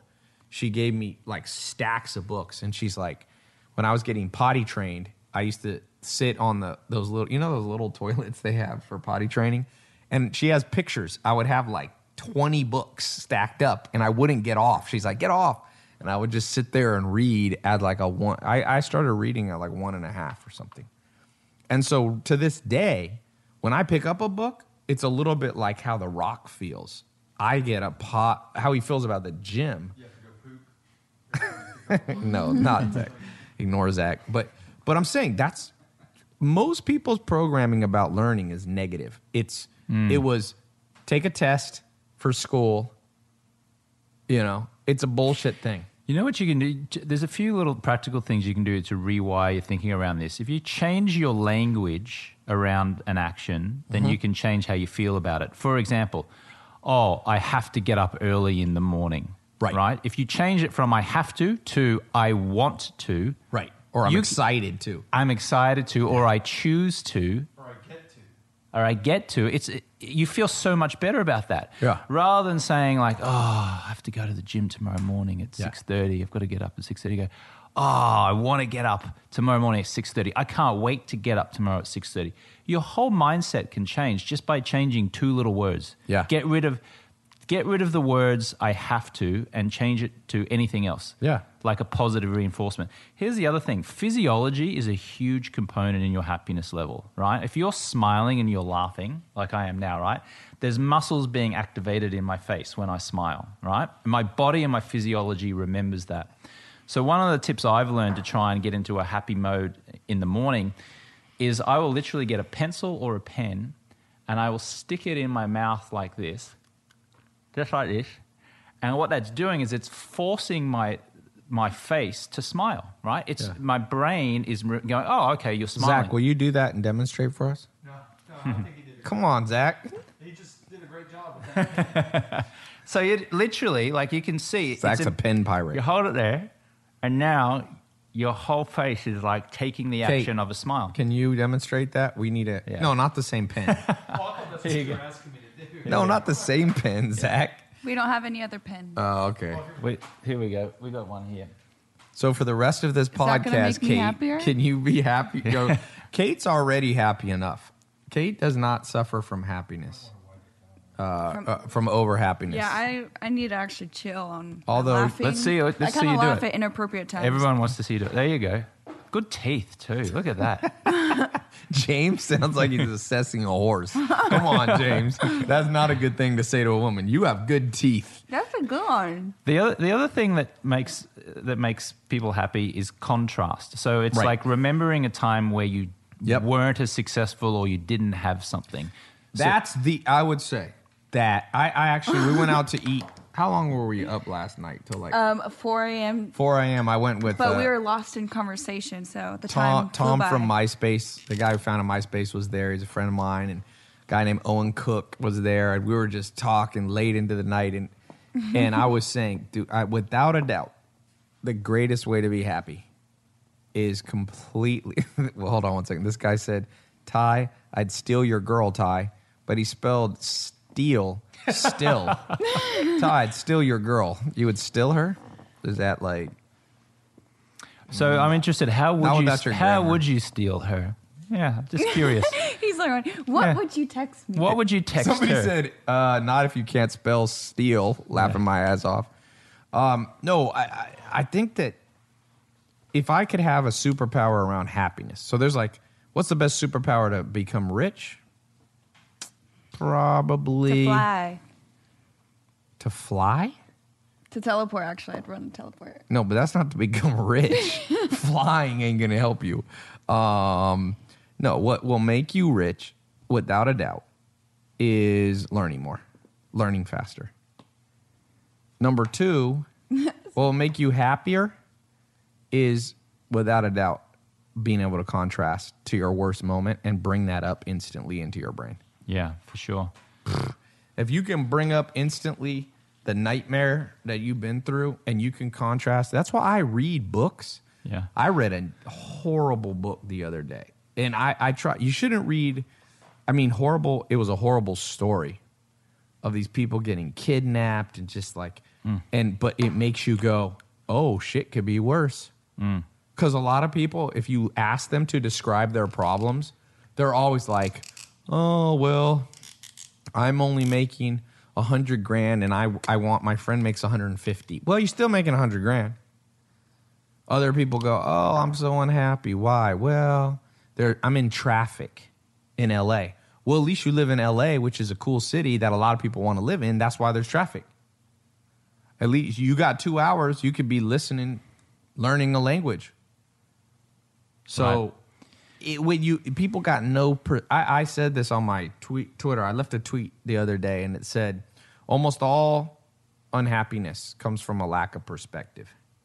Literally. Now, there are some legitimate things that will make you unhappy. Like when I read this story of these people were kidnapped by this dude for 10 years and locked in a house right in the middle of Ohio. 10 years they were tortured, chained. Three women were 10 years. Yeah, that was a nightmare. So my here's my point. That is a truly impossible to be happy, basically. I mean, I'm sure they I don't know the psychology of it, but that's a real dilemma. As opposed to what most people are pissed off about is like, you know, you here's the best example of this. You get on an airplane and uh, what's the guy who talks about this, the comedian? Louis C.K. And like, God help you if the airplane movies don't work. Yeah.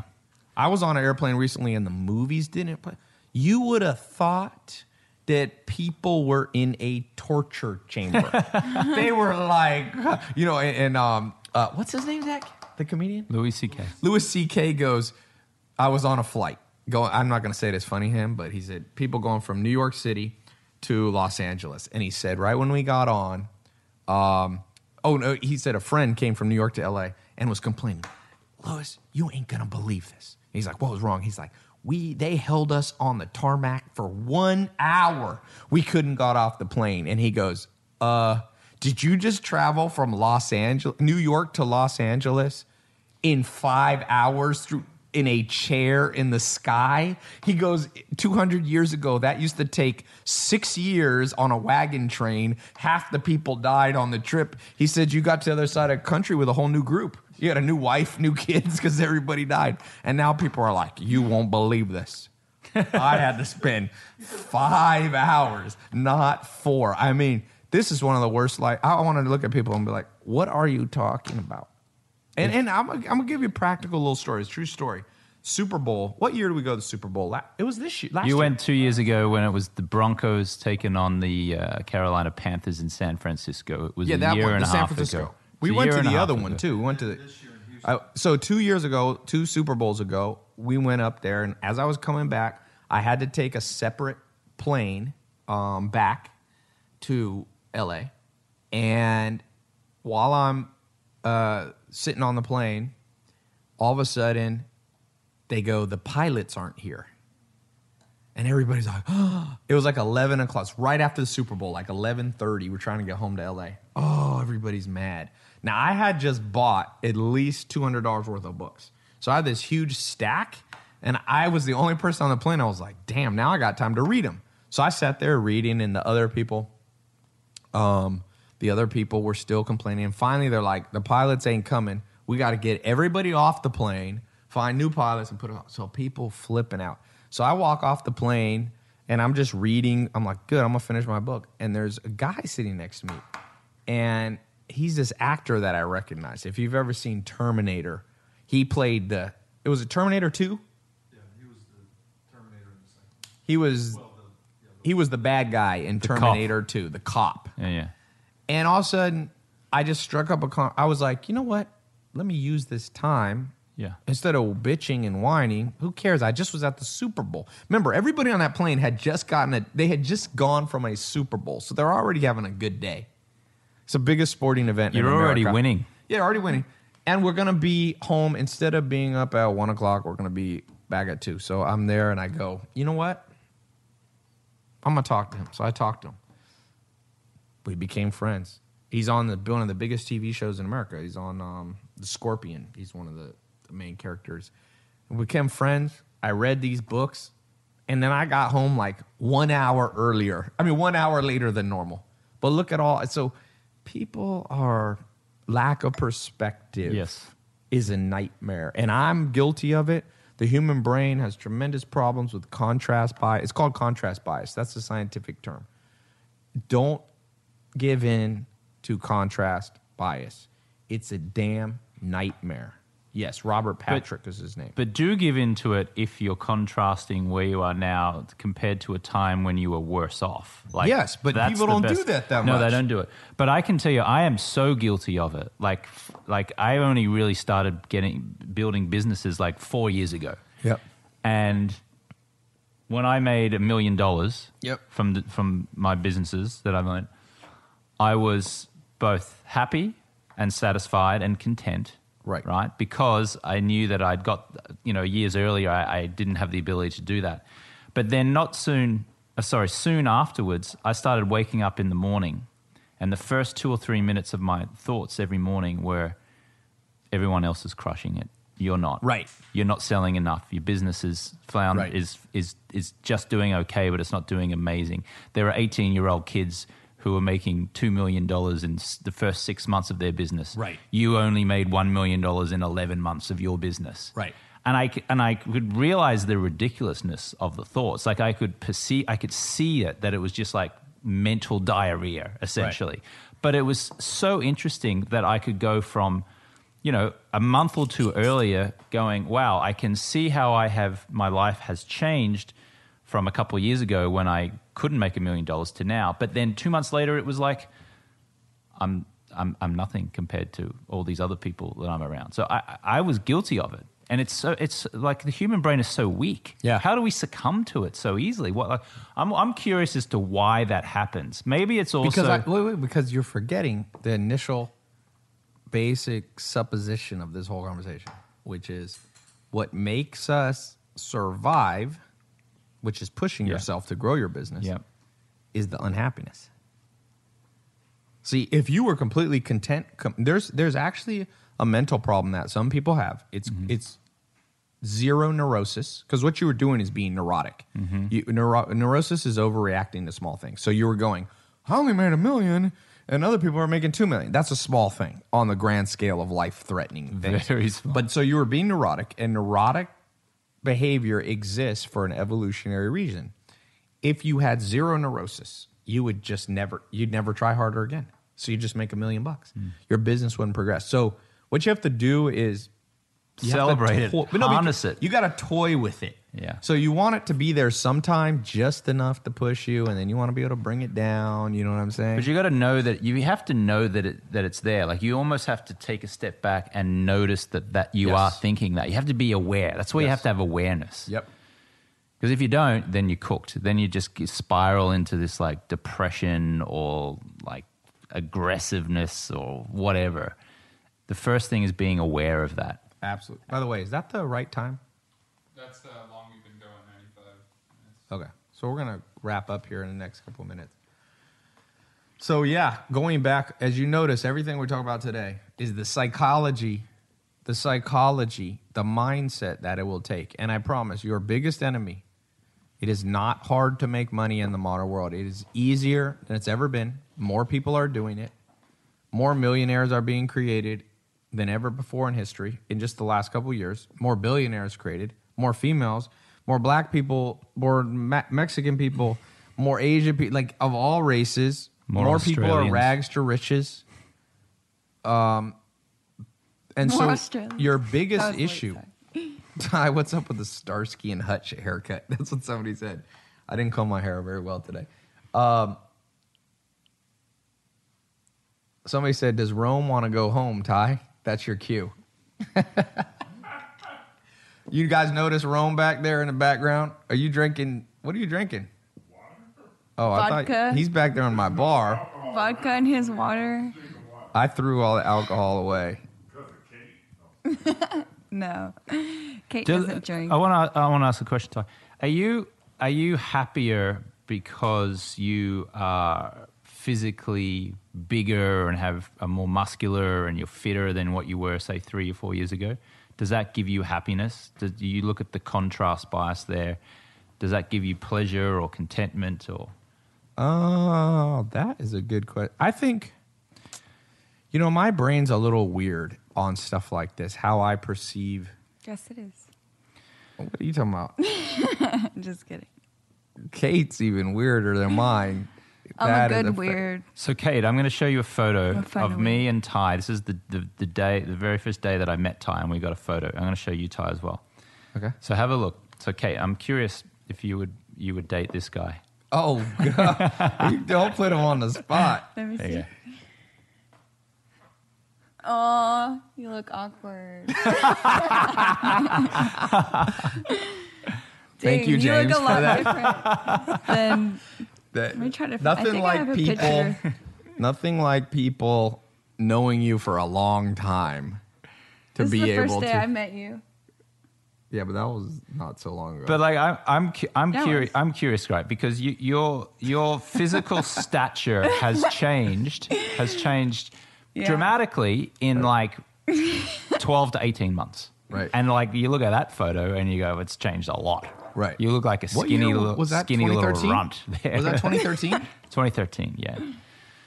So I'm curious. Like we were talking about visualization and contrast bias, right? Like Right. I know that if if I if I'm down, feeling down, I want to make myself happy, then I'll just look at a screenshot of my bank balance from like three years ago, and I'll look Okay. at it from today, or I'll look at a photo of when I wasn't working out and I Right. was drinking. Um, not excessively, but drinking enough that it was like I was eating crap food or eating poorly, and I had like a puffy face and like a belly and all that stuff. And then I'll look in the mirror or I'll just, you know, realize how I feel and that will give me happiness. yeah. Everyone wants to see the picture. I threw I threw Tai under the said bus that's here. not fair. Show us. A, it's not that bad. no, no, it is not bad, Here. but there you go. You can show him. Yeah. Ow. we just knocked heads. Yeah. Somebody said, Tai, you could punch him and no one would blame you. That's what somebody said. Um, so I'm curious, like I, I even if you go back and you look at YouTube videos on your channel from like 18 months ago, you're different. You look different. You've got like a Girls like soft confidence. But yeah, but like physically, you've got a like a soft face. You've got like but a you know, you know the difference. Now I'll it's t- like more. Chi- it, it seems like more chiseled and hard, just because you are working out, right? But Like, you know, I'll tell you, with girls, it, here's the thing about girls. Um, I don't know that I necessarily date. Well, I don't know if I necessarily date prettier or better girls That now than there. Oh, whoops, it didn't work. She's got a headset. It's fine. So even when you're like, looks matter to girls, but I'll tell you, if you have some other things going for you, you can compensate. So if you have some charisma, if you got some stuff, but it is better, like James said, to be in shape. It's better, but it's not as. You know what's funny? it's better because it increases your chances of survival, and it James is going to bring it back to it. Zach James and- has decided on his Yes. theory, which is And about. Here's the other thing, and be, and women, it increases their chances of survival Right. if they align with a, a man who. But there's girls that will like you when you're nerdy, guys, and there's girl and some girls won't like you. This is a funny thing about women, and this has been proven over and over scientifically. So they call it niche theory. So basically, girls fill niches, even beautiful girls. So what they know, for example, is there's some amazing women out there that won't date very good looking guys because in the past they dated a good looking guy who turned out to be a player and cheated on them. So they decide to fill a niche, which is to go after like a shy guy, a quiet guy, a nerdy guy. And mark my words, you look at every supermodel and you ask them to do pictures of the last 10 people that they've dated. Every one of those girls has a meathead dude, big muscle guy. Every girl has a pretty boy in there. Every girl has a rich guy. Every girl has an older guy. You know, and then almost every girl has a nerd. And so a lot of life is just like things shift. There- There's a saying that I like, one of my favorite things. There's no solutions, there's only trade offs. So, just for all of you wanting to become a millionaire, just mm-hmm. remember being a millionaire is no solution, it's a trade off. Some things will get better and some things will get more annoying. That's true. If you become a better looking guy, some things will, but I promise you, there are some girls who go, Well, now I think you're going to. I mean, I've had in relationships I've had, no joke, you even know some of these girls or one of these girls was like, I like the old Tai way better. I mean, she's like, dude, I like the nerdy Tai. I like that. da. Still I like she. Nah, but she liked that what James was showing. She's like, Yeah. I didn't like, I didn't sign up for this. I don't know. And she's like, I don't like big, strong. dude." Before she had a dude that was nerdier than me before, and she was pretty. This girl was a list pretty. So I, I, I think it becomes a trade off. Now you get different pretty girls, but I don't think that it's very hard with humans because of all the niches that humans fill to ever go, okay, if I was just richer, for example, the richest guys I know don't always do the best with women. They're just as lonely. Even, you know, John Mayer? Hmm. John Mayer said, he's like, dude, I slept with so many more women when, before I was known. He's like, when I just had a guitar and nobody knew me as John Mayer, because John Mayer is a good looking dude. Mm-hmm. And he can play the guitar like insane. He's not a dude you want to hang out with your girl for a week. you don't want to send them on a business trip together, right? Mm-hmm. And he's like, dude, now I almost get no women because he has to be cautious. Maybe they like him for money. Maybe they're trying to get pregnant. So it becomes, so it's not necessarily a trade off, you know. I mean, it's not necessarily a solution for him. It's actually just a trade off. Sure, he probably wouldn't go backwards, but it's not always as good as you think. And that's why I say you should, if you want to make money, it should be for other reasons besides just pure happiness because it'll always be a competition. Once you make 10 million, you'll go, uh, I remember, and not that long ago, I remember being making about a hundred grand a year and just going, Mm, I wonder if I could ever make a million. And I was just like, that's a lot, man. And then I figured out how to make a million in a year. And I'm like, I wonder if I could make like three or four million. And then you make that. And then it's like, now I know how to make four million in a month. But and you forget now if I make less than four million in a month or something, I'll be all like depressed. I'll be like, oh, everything. So the brain is just playing Yeah. tricks and it's and it never really so what you have to do is sometimes be able to step away from the crowd. which- The crowd includes your own mind, right?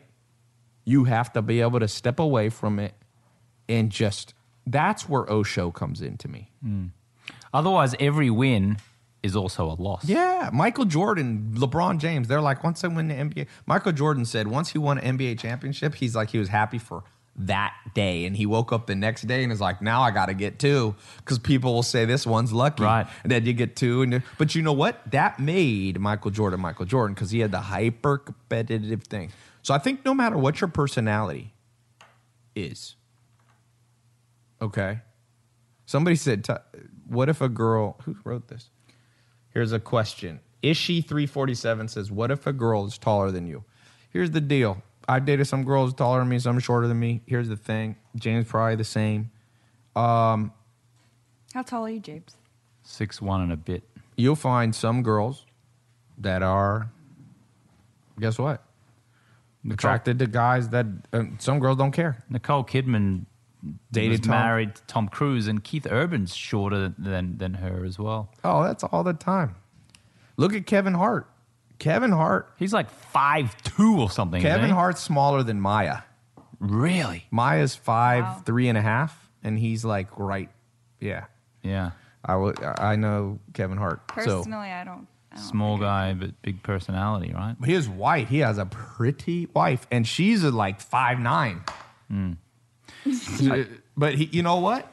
She thinks he's funny, hmm. and he's Kevin Hart, and he's a cool dude, and you know, so it's like you get you got to deal with what you got, and then it's not that. Some things you there's that old saying you you, you got to know what can be changed and what can't, and you just what are you gonna do? You know, you you got what you got. Some people go, if I was only smarter, Tai, life would be better. You know, blah blah blah. You'll always say that. I mean, I was yeah. I always, Guys that are six foot are like, if I was only six three, trust me. It, uh, and then dudes who are tall, you know, I just had a NBA. Um, I had a party with the NBA at my house two week, two Saturdays ago. Zach missed it, of course. His good Leo luck, he got stuck, and I had five of the NBA, the Golden State Warrior champions here, and it was a whole weekend. I played football. They were at my house. Then I played football. I was on Kevin Durant's team, and JaVale McGee was here, and then guys start. Even Rome was small at that party. That was so funny. Rome goes, but I was still bigger than all of them, tall wise. and it was so what? The, they they were complaining. These basketball no, no, players. no. were But I'm complaining? saying then guys are like, I'm too tall.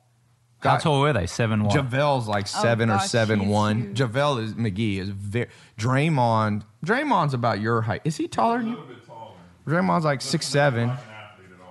Yeah, he does. Nah, what did you say? Yeah, Draymond is a funny how he looks, but so my point is, this shit never gets better, and women too. Women, tall women, wish they were shorter. Almost all five eleven girls are like, if I, I'd rather be like five nine. And then it's like I wish it had bigger boobs yeah, or smaller bigger girls. boobs. Then, you know, it's a funny thing. I went to Finland once. Finland in Finland, near Sweden and Estonia, the most blonde-haired women naturally in the world. Finland's known for that. Yeah. So I go to Finland.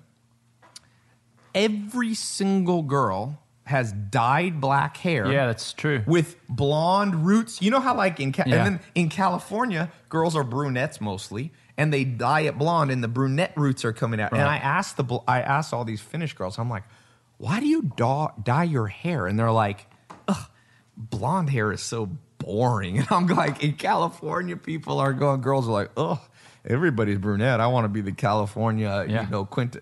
Helsinki is like Yeah. notorious for that. I was in Helsinki Yep, for a that's week. That's where I was. Yeah, it's crazy. I went salsa dancing in Helsinki. I'll never forget. I had a business disaster. I was I had a business and I got a call at like well, the time is way different, but it was like three in the morning in Helsinki, Finland, which is something like six or seven in the morning in California. And I got a call from PayPal, and they're like, "We're no longer doing." Tr- I was I own different businesses, and one of the businesses are like, "We don't want to process for." It wasn't just my business; they shut off the entire world processing. And I'm like, I process, and you know, I was processing in bank stuff. I don't know, four hundred thousand dollars a month or something, and they're just like, "Yeah, you got ten days, and we're shutting it off." Ruined my trip to Helsinki because I had to find other banks and shit. Damn you, PayPal! PayPal's. I'm gonna warn all of you people. Those of you doing business online, your merchant accounts are through PayPal. Watch yourself because PayPal has a history of just being like, nah, we don't really like your business anymore. We're just moving on. Yeah, that I'll never forget that in Helsinki because I looked down at my phone and it was like missed call because I was downstairs in this salsa place and right in the heart of Helsinki. Helsinki is kind of a weird place, dude. A it's lot of like the pic- Twilight Zone. A lot of the pickup guys say that it's the best place for, Really? for women. Yeah, a lot of those RSD guys are like They love Helsinki. I went to Estonia. Helsinki. That's a great place. Tallinn, Estonia. Oh, I didn't like Estonia. I liked it a Oh, lot. dude. I went to Estonia. and this girl, this uh, girl I knew, was like, "If you go to the main town square, you're gonna get robbed at night." So, I forgot she had told me that. You'll like this story, Zach. I forgot about this story. So I'm in Helsinki, and I there was just a friend. This girl was a friend. She's like, "Don't go downtown. It's a dangerous place." So I meet this this girl that I was like kind of dating who was from Estonia texts me and she's like meet me downtown. And I was so excited to see her. That's why I'd gone to country. I'm like sure. So I go downtown and I'm walking. About halfway through this place it's kind of shady. And all of a sudden I'm by myself don't know the language. It's like one in the morning and I'm like remembering what this other chick said. Don't go here she goes. I guarantee you you'll get robbed so I'm like, here's neuroticism goes up. I'm jumpy, man. I'm like, what? the- eh? And I go into town square, and this this person out of the side of my eye comes is bum rushing me, like running at me. So I turn around, fist back, just about to punch, and I turn, and it was like a flower lady, you know, like a lady who's like selling little flowers. I almost knocked this lady. I was like, oh, thank God I didn't hit this girl. And she's just like, flowers? And I'm like, don't be sneaking up on people in this town. And so it's, it's, uh, Estonia is a weird, were you just there? You were Yeah, in was there, Lithuania and yeah. Latvia and all Yeah, that? yeah, yeah. Yeah. I was started in Helsinki, and then I got the ferry across to Yeah, to- you take the boat. Tallinn. Yeah, the boat. Then I went to Riga in Latvia. Yeah. And then Vilnius, Lithuania, and then I went to Minsk in Belarus. Oh, you went to Belarus? Yeah, I went to Were you Belarus. going looking for an, a wife, man? You were going on that Eastern European wife tour. The funny thing was, is the, fu- the funny thing was, is that my fr- all these friends of mine had said, "Oh, you got to go to Belarus. The women there are so attractive. They're beautiful." I'm like, "All right, I'll go." So I went there. I was so tired from the rest of my trip, and I went out like for two hours. I didn't see any attractive women, and I went back to the hotel, went to sleep.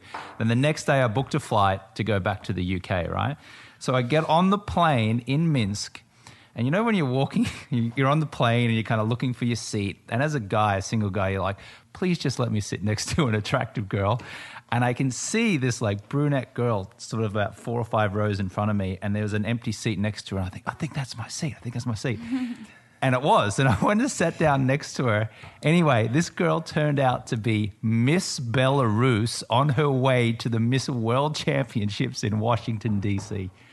So I got to sit next to Miss Did you get her Belarus. number? Of course, I got a number. I've been Instagramming with her for, ever since. what, what's your what was your DM to her? Well, at the time, it was probably probably just you know, asking her about the Miss World Championships. That was it. So you so basically everything turned out okay for you. Everything turned out just fine. You didn't meet. I any- didn't meet any attractive Belarusian women in Belarus, but I sat next to Miss Belarus herself on the plane out of Minsk. You know, when I went to um, speaking, so these are called, for those of you who don't know much about geography, these are called the Baltic countries. So Estonia, Latvia, Lithuania. Um, Belarus, I think maybe is considered Baltic. It's more, that's more former Russian. But, oh, there you go. Um, Let me see. So I oh, got dang a, it. I messed it up. I got a plane I'm sorry. our plane stopped in Latvia. James, you'll like this. And so we get off the plane, and I'm sitting there waiting for my connecting flight. And then they Yeah, go, All very right, pretty. It's time to get on the plane. So they put us on a bus. All I go, Can I walk to the plane? They're like, Nope, it's against regulations. Remember, these are former communist countries. They're all about regulations. So I go, Okay. We sit on a bus and we had to wait. There was like a lady in a wheelchair. They had to lift up the wheelchair, put it on the bus. We waited about 30 minutes. Bus turns on. I'm like, finally, we're going to our plane. I'm imagining the plane is way across the airport. The dude, I kid you not, went 18 inches, or no more than three feet with the bus, stopped and let us out. And they go, it's illegal for you not to take a bus. The plane, it was the plane next to the damn door. It was like nine feet away. And they're like, it's regulations. I was like, dude, you would not. Communist countries, I don't know what you guys think about politics, but name a communist country that you would want to live in in any time in the last 100 years. I mean, Nightmare. Those countries in the, Vietnam, maybe Bhutan or something. I think Bhutan, I can't remember if it was communist, but there's like nine people in the whole country. But that whole Baltic area, they just get It's a nightmare. smashed whenever there's a war. Like, Yeah. so they got, so the, the Nazis Yep. took them over in World War II, Yep. right? And occupied them. And then the Soviets occupied them right after World War II. Yep. And basically ruled, ruled them. So it, it, they're stuck between a rock and a hard place, right? Because you got the you got the Soviets. What was the Soviets, and the, now the Yep. Russians to the east, and the Germans to the Yep. to the west, and they just got. There's no way out. Like you just get Poland.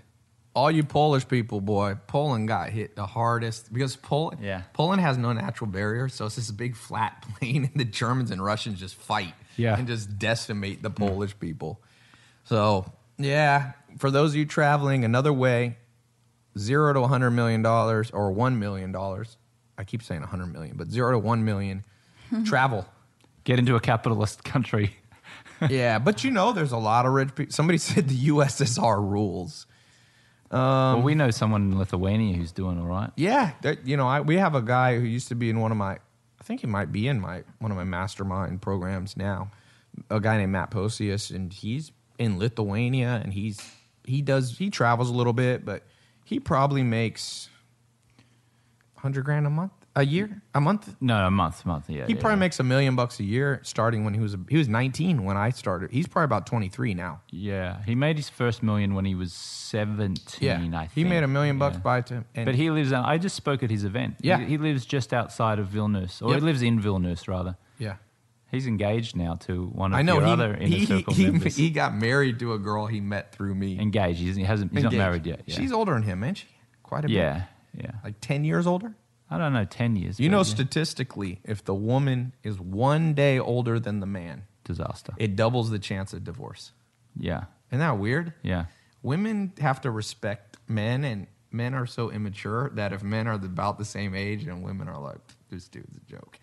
And you know that, by the way, that's not a feminist or i I'm sorry, that's not a patriarchal social construct like some people think. Um, Dr. David Buss did a study of about 100 cultures. and that's the one thing that holds constant in even in Sweden, which is one of the most feminist countries. From Sweden to Korea to Vietnam to the the Aché tribe in South America, women always date older guys for the most part. Except the French president. Yes. He's 49 and she's 60 something or other. Yes.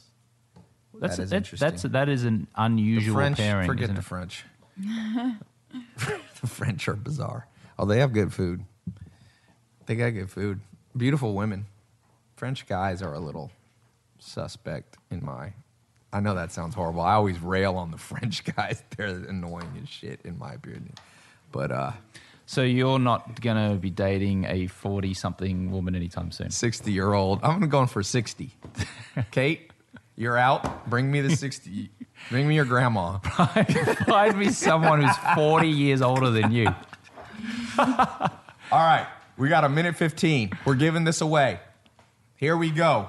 Dun dun dun dun dun dun dun. Whoever answers this gets it. We'll pick something. Um, mm, question. Going back to the beginning of the podcast, what is the number one mental attribute you need if you want to go from zero to a million dollars, according to the scientific study that I quoted? The number one trait that you need. The winner gets an iPhone 7. I said it in the beginning of the podcast. If you've been here since the beginning, I'm rewarding you for being here. What trait is it? Is it awareness? Is it, you know, being smart? What is the number one trait? Perseverance? No. There you go. Michael Robiton, congratulations. On Facebook, proactivity.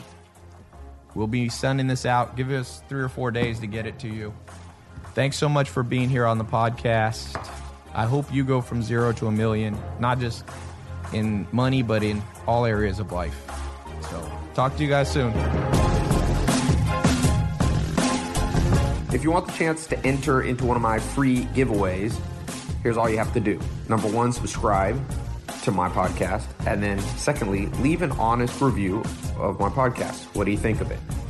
All right. I pick random reviewers to win either an iPhone 7, a GoPro Black, a MacBook Air, iPad, Kindle. And then I've been doing these uh, once a month free car giveaways, giving away a Mustang or Camaro to one random social media follower, podcast followers are entered into that too. So you'll get your free chance to enter. Just leave an honest review and make sure you subscribe to my podcast. All right. I hope you win one of the giveaways. Make sure you subscribe to the podcast in iTunes or wherever it is you like to listen so that you don't miss out on any new episodes as they come out.